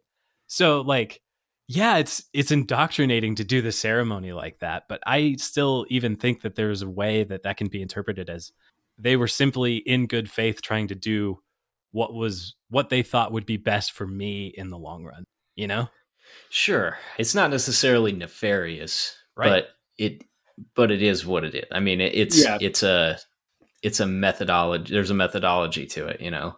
I think one Oh, of the things that's becoming very apparent over time uh, for people who have left the evangelical culture is that there could have been a few bad actors, but by and large, the people I knew were honestly doing what they thought was best. And that Yeah, just yep. doesn't matter anymore. Like, and that's where I'm kind of falling is like, you can honestly think that what you were doing was best for somebody and still traumatize them. You can s- honestly Mm, do what you mhm. think is best for somebody and still, I mean, how many of those like crazy overprotective parent stories have we heard where it's just like, like their kids are practically locked in closets because they're so afraid of the outside world. Like there is a level of which protection in, in, in being genuine and Mhm. In your response to your beliefs is like is just dangerous or problem now eh, or problematic and i just am like so do i think that they were bad actors do i think that i no i think that they're misguided in their understanding about sex and its impacts on people um as much as i think that they're misguided about you know what happens when your theology changes and what happens when you just don't believe in anything anymore like Mhm. but and but that also is what makes them like there is there still is i think an element of that is kind of going back to the culty shit we were talking about earlier that that element of control in it. Like you know at some level it's bothering these people in their 50s a little too much that people they barely know whose children are having sex are doing that. Like it's like you shouldn't be that invested. And you the mm-hmm. fact that you are shows like how how much you think that you need to be in control. And of course, their explanation is that it's God and it's God's will, and they want to help people live out God's will because that's what's best for them. But Mhm. sorry, I just like it's hard to fucking care like that about that justification or explanation, even if you're a good person in the way that you present yourself, or if I could have a meaningful conversation with you, or you wouldn't write me off because I don't think the same. Like you, but there's still that element of distrust I have for those type of people because I don't even know that a, a sincere conversation's possible because I would think in the back of their mind their their only hope is that I would change mind. there's an angle hmm yeah It's just I just don't I can't trust those kinds of people anymore. And if they're that concerned where they want to construct these ceremonies around, it's like I know. So I hear what you're saying about the intent, and Mm-hmm. because they believe that that's right, and they want to set up this thing that you'll remember in that way that'll help you stand on your convictions. And I get so it's like they think that that's all good, and if they are right, then that is good. But if you're Right. wrong, it's disastrous. And it, what we've seen through human psychology and just general progressive values and I mean, really just eh, life experience. eh, What I mean, I, I, I the the evidence is stacking up that they are just emphatically wrong. And Mhm. if you want to double down super hard on something you're emphatically wrong about, you're just you're just hurting people at that point. Mm. You're talking about like like those types of of people. I, you know, the other day, my sister and her husband were were in town, and we got to talking about some of this stuff. And uh, family friend who was a person in leadership at their youth group, uh, when they were still, my sister and her husband started dating when they were like 14 and Okay. dated all through high school and college and stuff, and then got married, right? Yeah. When when they were still in high school, this person with without my parents' knowledge or consent or even talking about it with anything, approached my my sister and her boyfriend and said, you know, you guys just need to get married. Like you need to get married and go do it right away because, you know, you're just playing with fire. You're risking, you know, you've been dating for too long. It's time for you to get married. You just need to go do it. And you know, you talk about people's intentions and stuff and like yeah, we we all know what the intention was there. It was we got to make sure that these these two kids don't you know do something dumb and have to pay for the consequences of it for the rest of their lives what you know whatever the thought process. so get married was. at 16 years old, and they can have wipe that problem off the table. yeah and and that's where like the priorities are so ridiculous and and like you said it's hard to trust some of those people because they to them to marry someone you know to be a child and to marry another child basically or to be an you know out of that high school level anyways to be an adult and marry someone that you barely know. That's a better option to them than than the risk of potentially like losing your purity. Yeah. and it's so ridiculous. It's it's just such a uh it's such a ridiculous viewpoint that you know once you're out like you just once you've once you've spent some time away from that like emphatic purity message you just listen to that and you're like that is so dumb like i know those people i know people who did what you're saying and then like ruined years of their lives or had you know a messy divorce or Mm. Married an abusive person Yeah. like they didn't even big. know because they didn't know that person when they married him they were just so ready to marry at you know at, at a premature time and the judgment i mean their judgment is just not it's not good and it yeah attention's fine but your judgment is bad Mm, yeah. That that was definitely the message I had internalized. Like I got married when I was 20. Yeah. Um, yeah. You're, dude, we're like, there's a lot of parallels between our lives, man. I know. We discovered that during K and P and it was pretty it was pretty wild. Yeah. Um but yeah, I got I got married when I was 20 and that was part of the the message that I had internalized and it was like, you know, I'm still dating this person even after having however many like sexual moral failings um like with each other in high school like there there may have been for a time a little bit of like a sense of guilt where it's like well we did take each other's virginity so i should marry her like almost like a Oh, honor gross. code you know? That was something Mm. i had internalized too. By the time i was getting married that was certainly not my motivation. Like i genuinely like love the hell out of this woman. She is like she is my best friend and has been my best friend for 11 years now. Like our anniversary is in two weeks our six year anniversary of marriage. Like she is my best friend and it's been absolutely fantastic to getting get to know each other but like the real getting to know each other came after we got married and got a ton of that sexual energy out of the way and now it's like okay now we can start having the conversations that probably would have mattered more you know? Just just you know throwing in a note current best friend. Current best friend. Current right best- yes yes Yeah. with the callback casey. I'm so proud of you. Yes. Thank you so much. Um it is i i am thinking like the the phrase like alternative culture is kind of going on in my head now. Um like with with the way our conversation is going it's it's fascinating to me that like there is there is a way, probably just a poor rationalization, but there's a way that evangelicalism has come has become like kind of the it's like a countercultural movement that truly believes that they're they don't have a culture of their own and that they are truly just like pure objective neutral and like yeah. Yeah, yeah. right like they can define themselves as the counterculture against like i don't know liberal values or the globalists or whatever and they're just like yeah but the world is this way we don't have a culture we just are not that culture you know yeah.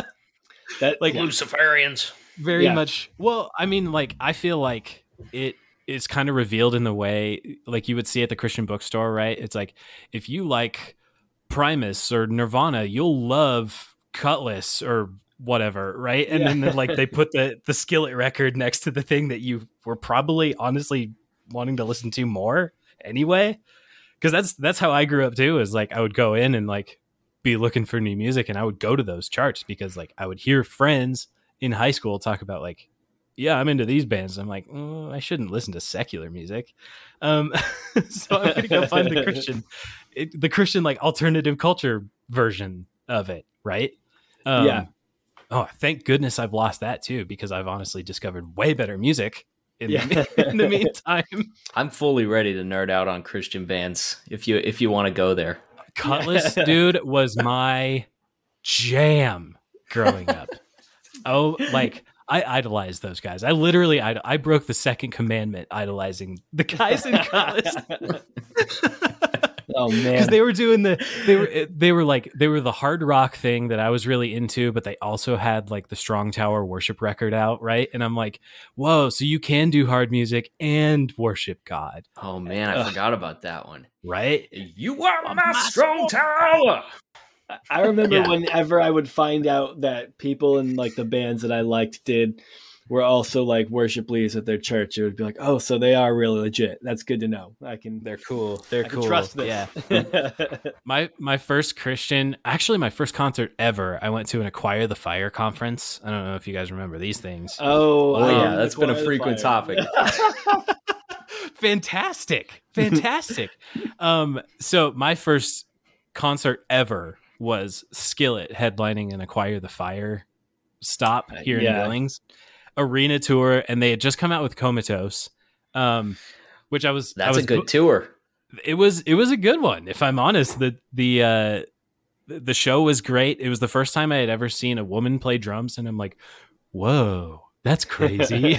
You know as an eighth grader like everything i thought about the world was just like shattering around me really bummed that i didn't see them when they were headlining the uh collide record that was Collide's my jam. I listened to That that, was- today. that was peak skillet Did you really? That's that's Peak- where April and I are at too. We, we very talk early about that all peak the time. skillet right there.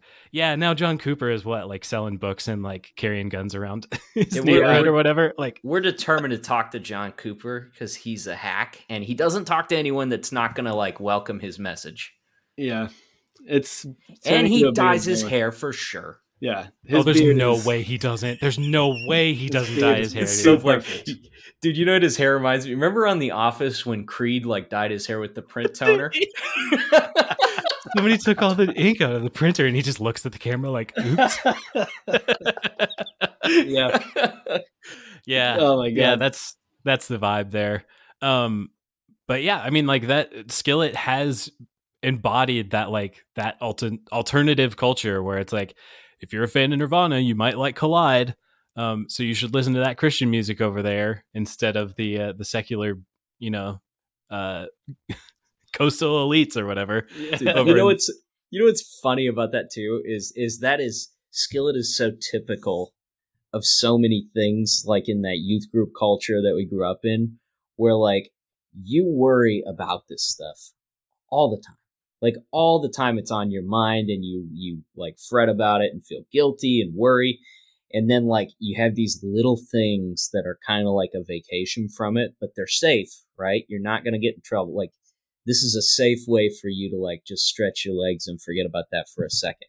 And it always turns back into a, a lesson about Christianity.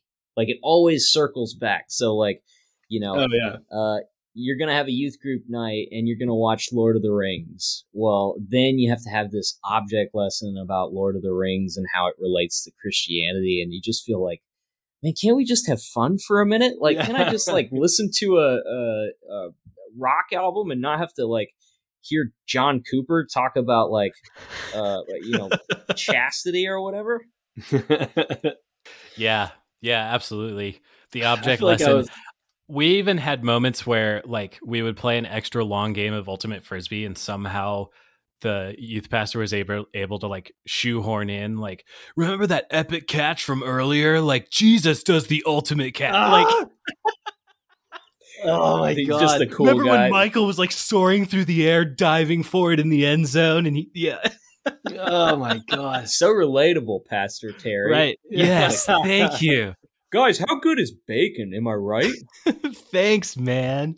Yeah, uh, man. I yeah the uh just the progression of skillet like from my early days to now it kind it, it it really does it's like that uh revealing agents of like you were counterculture quote unquote for a while like you were you were so proud of like going against the mainstream and you created your own culture in the process but you are you refuse to call that your own culture that jesus would probably be against too you know? Like like you created a whole structure and organization around a thing that jesus was also critiquing in his ministry yeah you know? it's certainly ironic. I the subculture is so frustrating but the insulation of it is what i think is so aggravating and of course the insulation of like culture happens everywhere. So like there are plenty of like people espousing liberal ideology that you know are all it's just all a big like uh echo chamber of just like yes yes that's amazing and they only mm-hmm. listen mm-hmm. to that and like you know and this is kind of what, kind of a bit of a callback to what we talked about when Dan Koch was on is just like how much how much information do you absorb from people you don't agree with and right. it doesn't have yeah. to be equal but it should be something and if you are the kind of person who is refusing to absorb or listen to and think about information that doesn't make you naturally go, yes, I agree with that, then you're probably doing yourself a bit of a disservice. And I, but so I'll critique that on the left, certainly. But um, on the right, I think, especially within evangelicalism, like what Casey was saying, like there, I mean, they have to be turning down interviews left and right to have meaningful conversations with people that are just like can we talk about this because you're yeah. spending a lot of time talking about what liberals and liberal christians are like and how dangerous they are but you refuse to actually have a conversation with them on any public platform as a public figure and that seems right. that screams being disingenuous it's like you I, uh, goes back to that whole distrust thing like i don't you're building a, a cult following well and if we're being honest it's just so much easier for john to do his like four minutes on fox news than it would be spending 90 minutes with you guys like like having a conversation about like look dude i grew up in the exact same spot like but now i'm in a completely different place so let's let's get to the root of like where our paths forked you know? Like what brought me a different direction? It's just easier for him to not do that. Like the the barrier to entry is so much higher yeah. to do I'm sure like, money yeah. and fame has nothing to do with keeping him in his lane either i'm sure Hey man, he he's got to sell books, right? I, I, I, feel like we were just talking about this whole thing the other day, and there is, even though he and April and I are both out of that culture, there's still an element of it. Like I liked Skillet, I like some of those old albums still. I enjoy listening to it, and there's a part of you that like looks at what they're doing now. They're mainstream successful, obviously doing really well. Mm-hmm. They're on the radio all the time. There's a part of you that wants to be like, that's kind of cool that they made it. You know, they like did they it. Did, they went that far. But he's just so awful. Like some of the things he says, it's like you can't even be happy for him. You know? yeah, that's how it feels. Now yeah. he's never going to come on. We just—it's like the amount of shit we've talked about him on this. Oh, sorry. It's like he won't. Oops. No, this, this, has been an ongoing conversation since we started this thing.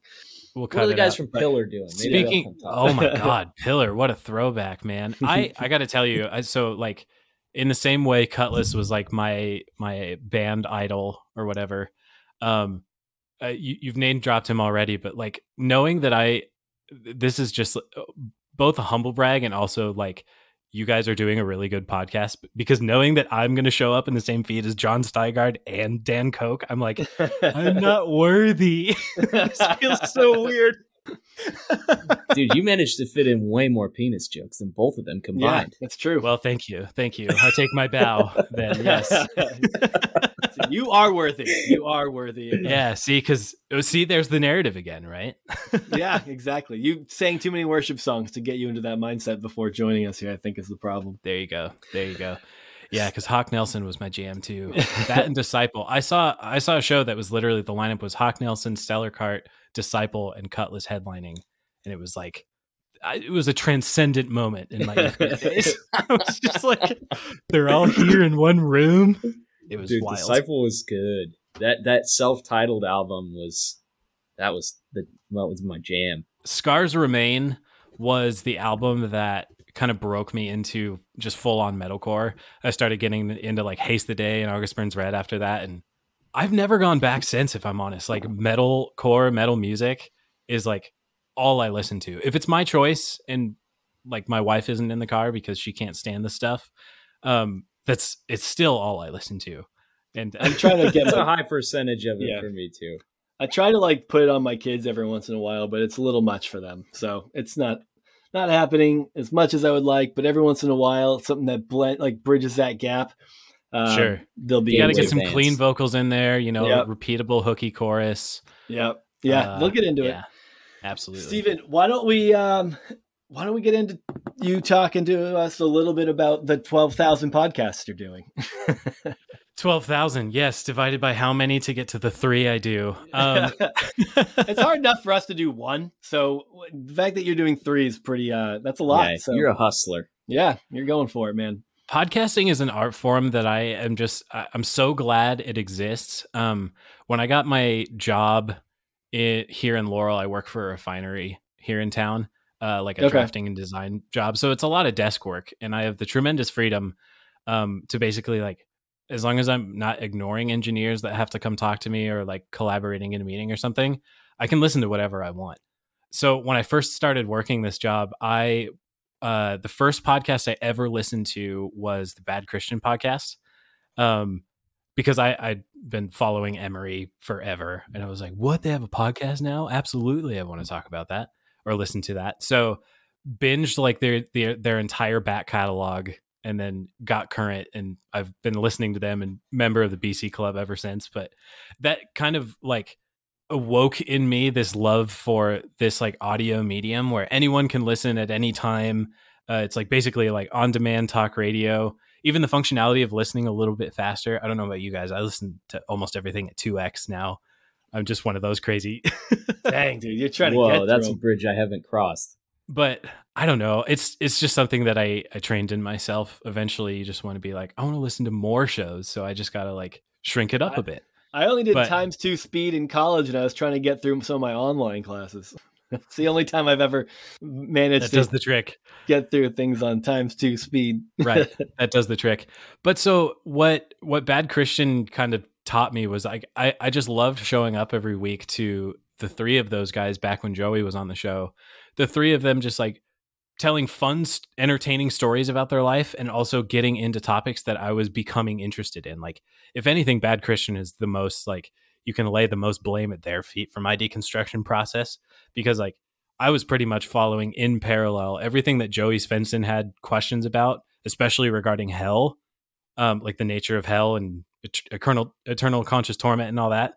I, I pretty much like was in step with him the whole time, and it just like it kind of transformed the way I think. And that was one of those things where it's like, man, if podcasts can do this for me, like I love the idea of being on my own show. Like I've always uh kind of like fantasized about being on the Tim Ferriss show as well. I love the way that guy interviews people and just the people he has on are just like endlessly fascinating to me. But I know like I'm not like a multi-million venture capitalist or angel investor or whatever or like peak performer of anything, right? And I'm like it's going to be forever. So I might as well just what I wanted to do with my first show, No Normal People, was basically create this space for other people who also wanted to be interviewed like that but that were like literal normal people like me. I just wanted to create a space where we can just like have conversations, get into whatever they want to talk about, kind of talk about their the way they were raised, where they grew up, what their family was like, um, and just tell stories from their life, and then talk about whatever anyone is passionate about. So my wife and I named the show No Normal People.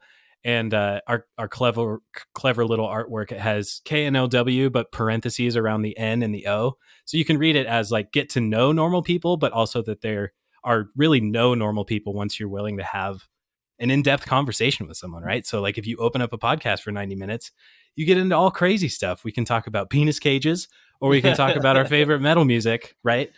And Yeah. and the way we grew up. Um so that's that's kind of what happened. Uh we were gearing up to start that show at the end of 2019 and we released our first episode of 2020 and we were like this will just go slow. We're going to do like a few episodes here or there. We really hadn't considered like putting any work into like let's get this every week let's get the social media like tip top shape and all that kind of stuff um but then a global pandemic hits and then you have a ton of free time Yeah.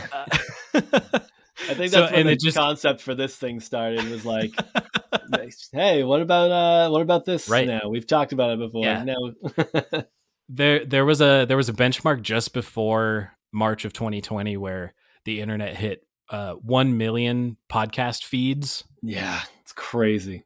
And just an absolute explosion explosion in the market after covid. Like everyone was like well shit if we're already doing zoom calls we might as well record them right? Let's Yeah. do something.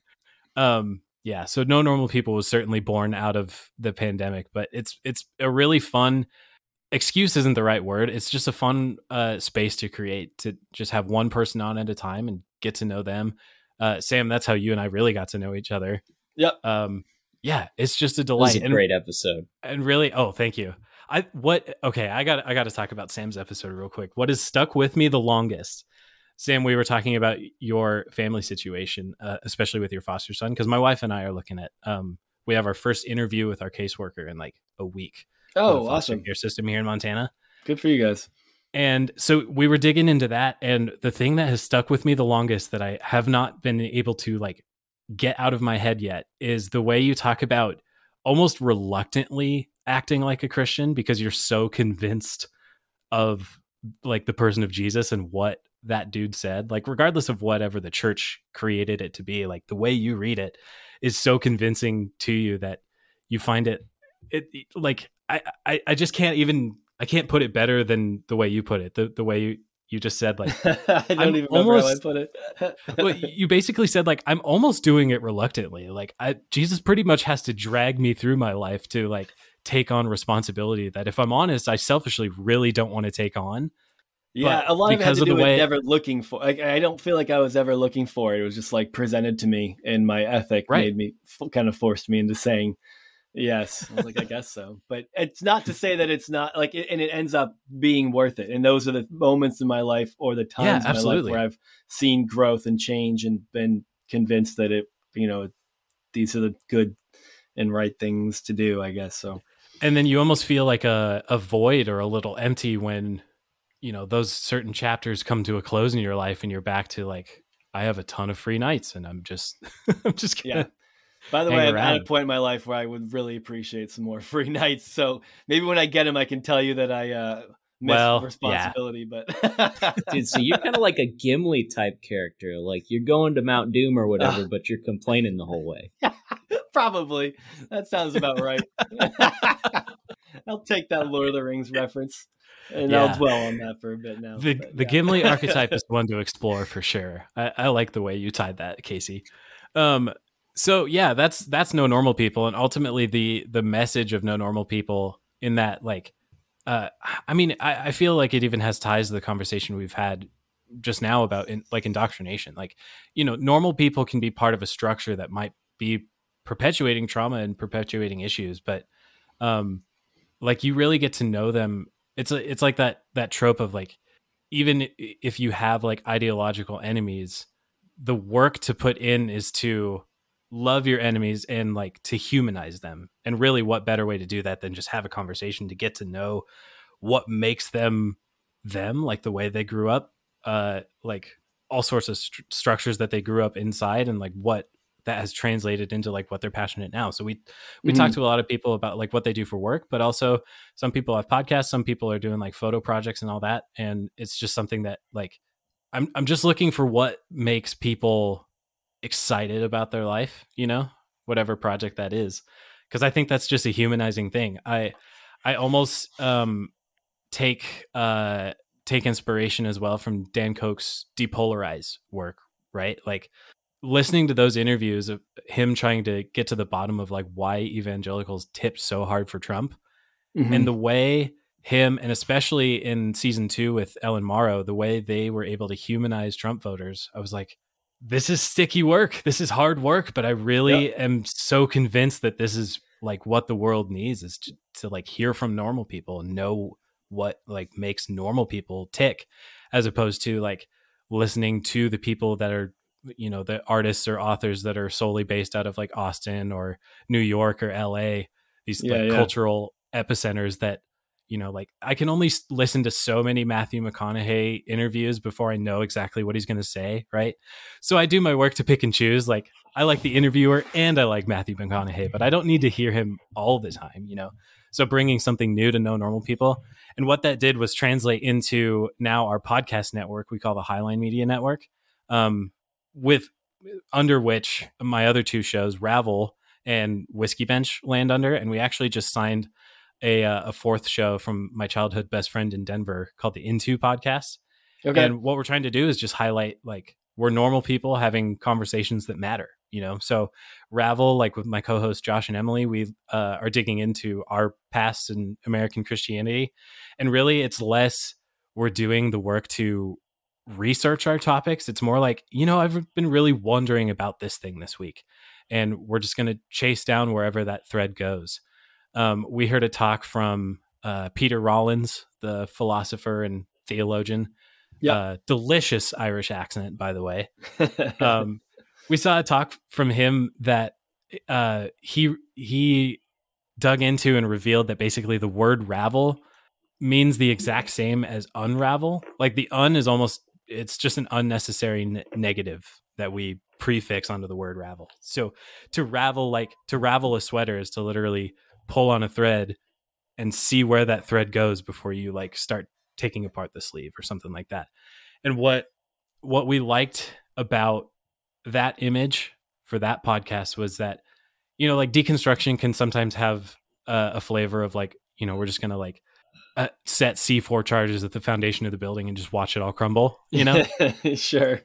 whereas whereas to ravel for us represents like yes we're still having the same conversations as a lot of like ex-evangelical twitter is having or something like that but we recognize that you know you pull apart the sweater by pulling on one thread you still have the raw material to make something out of you're just back to a ball of yarn and the question is like what do you want to make out out of it after that you know I think that's a great.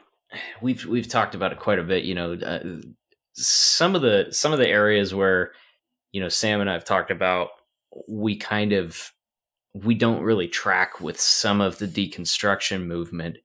Is that like just just fundamentally against Christianity or faith or religion as a whole? You know, after the fact, and like I I think mm. me personally, like I admire people who are able to like pick and choose the things that are important to them that are, you know, uplifting and and comforting and edifying to them and and keep those things and just Mhm. discard all the stuff that's not important to them or that's harmful or that's not productive or doesn't line up with their worldview. Like, I think that's great. That's ultimately that's probably the best way to do it. Mhm. It's just it's too late for me. I don't care anymore. it's almost like someone we've we've read in the past talks about separating the wheat from the chaff, right? like This sounds guy who talked familiar. About that. yeah, finding the good stuff in among maybe the stuff that just needs to be uh, burned off or Do you have any farm go. animal analogies? farm animal analogies? sheep and goats. Separate the sheep. There and we the go. Okay, I'm tracking with you. something like that yeah yeah so that's that's what ravel is and again it's highlighting so Um, Emily is an ordained Methodist pastor. She's actually pastoring a church out in Wyoming right now. Um, Okay. so she's like the most or the least rather normal people on the Highline Network right now because like sh- she has a show talking about theology and she's a pastor. But I grew up with her going grew up going to high school. Um, she was my first friend in high school that didn't go to my youth group. And uh, when we met, I truly believed that it was impossible to be a Methodist Christian. Like I was like, you're not a Christian, you're just a Methodist. And that like in the same way I really didn't think Catholics could be Christian either. You know? Yeah, we've gone down that whole rabbit hole a couple of times too. Yep. and, and we've discussed that on Ravel too. It's like, man, Emily, I really discredited everything that I thought like mainline mainline Protestant Chris, Christianity was. You know, like you can't be that liberal and Christian at the same time. You know, um, so that's a good excuse for me to explore like all the preconceptions I was raised with, and man, just talking to my friends about theology is just an absolute blast. Um, the my third show, the Whiskey Bench, is with um, my friend Stephen Torna. He and I grew up in the same youth group. We were both homeschooled, and uh, we we grew up in kind of separate cultures. Like his his uh, his family is like a medical family, like right, like his dad is a doctor, and so like very much different backgrounds. But we were going to the same youth group, getting to know each other, and all that. And he's he's just one of the guys that was like. Uh, one of my groomsmen in my wedding. He's just like one of those longest lasting youth group friendships that has kind of transcended the just the the common touch point we had for a while that was youth group. Um, and honestly, Whiskey Bench was born out of just an excuse for us to hang out some. So every episode, we uh, we get on with our third co-host, Kat Dwyer. Um, we get on, and actually, I just met Kat in person for the first time since starting the podcast, like 30 Oh, wow. episodes ago. We like she was just uh, someone that Torna knew that he wanted to have on the show. Um, because we knew we were going to kind of tailor the show toward discussing like culture and politics. Um, so where Ravel definitely doesn't get all that political, Whiskey Bench is the place for us to dive into that. Um, but we start a show with presenting a recipe for a signature cocktail. Um, we talk about the drink, talk about his history, and you know, just crap a, crack a couple other drinks open and just start talking politics, politics and stuff. There was a clip of that one on the episode that you did with Sam where he talked about like a Joe Biden signature cocktail. The malarkey. Yep. I can't remember what's in it. What was in it? Was the jo- the running joke in that episode was that we were going to make a drink centered on uh, flat Sprite. So the Joe Biden malarkey Isn't is that just simple flat syrup a little bit? No. I mean, kinda, but yeah, it's just warm flat Sprite and hand mush banana. No alcohol. we don't need to give Biden any alcohol, man. The guy has enough gas as it is. I was gonna say you just do like you know ZzzQuil and Metamucil stirred with like a hover around joystick. yeah, yeah, man. Um, that that show in particular has been teaching me a lot lately. Um, when we first started the whiskey bench, I was honestly treating it more as like I'm just gonna hang out with friends and like shoot the shit. I kind of wanted it to be that because like Ravel definitely has a focus. So does No Normal People um, in interviewing other people. But uh, I have gone through a transformation where basically like I realized that my co-host really wanted to talk about politics a lot more than I did. So I kind of came out of the gate on that show like I don't really pay attention or care about politics all that much. And once they convinced me that I should, I realized that I was a lot more left leaning than I thought I was, especially being raised here in Montana.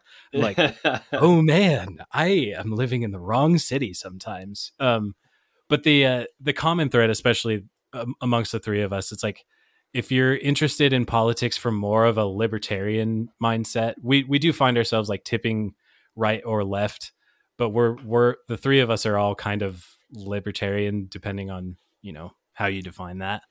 Um, but man, that one has been just teaching me so much. Again, it's just like normal people who have thoughts on politics, and for me, like because I'm still mostly political politically agnostic is the way I like to say it.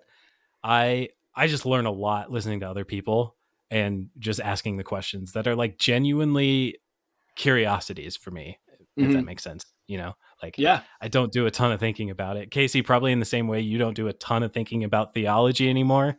I just politics is not the way I go. Like if if I'm thinking about anything, it's usually something about the Bible or the way the way we were raised in theology and what we can change about it. So yeah, yeah, it's a great I time, go down that road a good bit still too.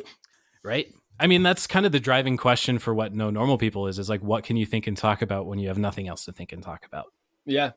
Yeah. No, I think that's great, man. I think you're doing some fun stuff. I like that you've turned into a network. Um, hope you uh, continue to see some growth and success with those. I think you guys are doing some cool stuff. And I had a ton of fun doing No Normal People. Is that, I mean, if you're a normal person, you can do it. If you want to just talk to somebody about your thoughts and opinions, like I'm sure you get people who are just like, I have these, I have an idea, or I want to talk about this. And you just, people just go to your Yep. website and sign up for it. Yep. Yeah, absolutely. If you go to highline.network and find the No Normal People page, there's literally a section where you can enter your email and say you want to be on the podcast and we'll get you on the schedule. So there you go, listeners. If you want to show how normal you are and talk to this fun guy here, then you can. Uh, And ultimately prove that you aren't aren't as normal as you probably think you are. I have so many people in DMs like in prepping for interviews. I have so many people approach me and say like, "Thank you for asking, but like why me? I feel like I'm so boring." And I'm like, "Aha, just wait for me to prove you wrong." yeah, man, Stephen, I don't know if you have any um, final thoughts before we sign off here. You can anything else to throw out, anything else to plug, or if those three pod, the, just those podcasts is it? just those.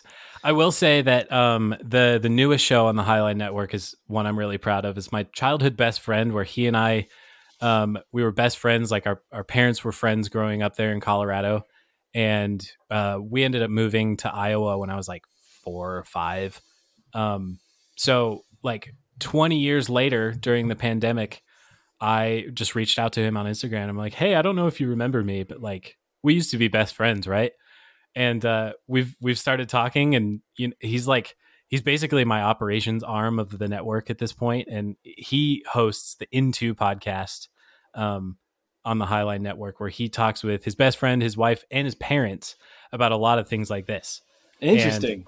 Uh, Man, the especially that that age diversity on that podcast is so so cool to me. Just hearing multiple generations discuss ideas like two hours plus on the idea of consent. Um, oh boy. You know, there- yeah, yeah. Imagine talking about consent with your parents. yeah, just sit with I that for a to. second. I'm tr- Alex is brave me. enough to do that, and it's awesome. that's I like that concept a lot, man. If there's anything that's come up a lot since we've been doing this, it's that a lot of people haven't had these. I don't know about this. I'm not a Christian. Like so many. It, sometimes people have gone in a far direction, of just like I've had to cut my parents out of my life completely, and then you have people who are like, I've still never told my parents that I think this way, and uh, I don't think that for anyone really as who grew up like that, uh, starting a podcast with them is on their radar. So it's a bold move, and I'm sure it has a lot of interesting results. It's Very it's in- bold. it's incredibly entertaining, and it's one of those I just listen to it, and I just feel like it embodies that that like normal people Highline network ethos, right?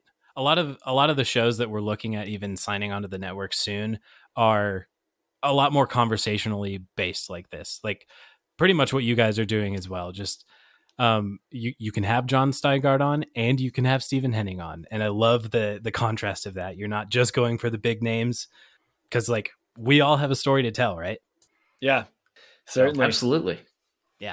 Well, so Stephen, people can find all of that. I'll just push them toward highline.network is the website. And if you're curious to hear my weird ramblings on Instagram or Twitter, I'm Stephen G. Henning on both Twitter and Instagram.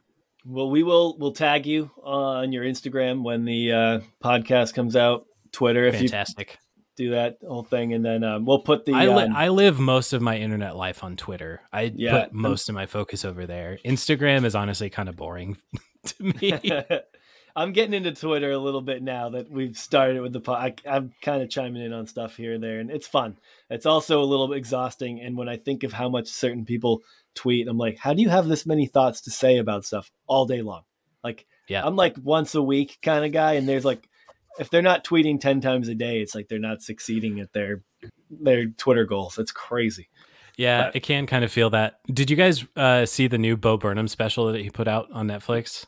I didn't. I know. keep hearing I've about heard, it. Heard so much about it. He has a fantastic bit you just reminded me of. He has a fantastic bit where he's like laying in his studio on a pillow and he just sets the mic next to him and just like eyes closed, he just goes on this rant. And basically it's like, can any of us just shut the fuck up for like 10 minutes, please? Like, do we need to constantly get our ideas out there? Which very funny. And at the same time, I like I take that to heart a little bit. I'm like, damn, three podcasts later, like maybe I should take some of that Do I advice need to do myself. Oops. right. Man, Oh my Well, god. Stephen, thanks so much for hanging out with us. This is a great time. Uh, hopefully, we'll. Uh, I mean, I plan on staying in touch. It's been fun getting to know you, and you know, this has been a good time. Oh, it was a blast. Thanks again. All right, everybody. Uh, thanks for listening, and we will catch you next time.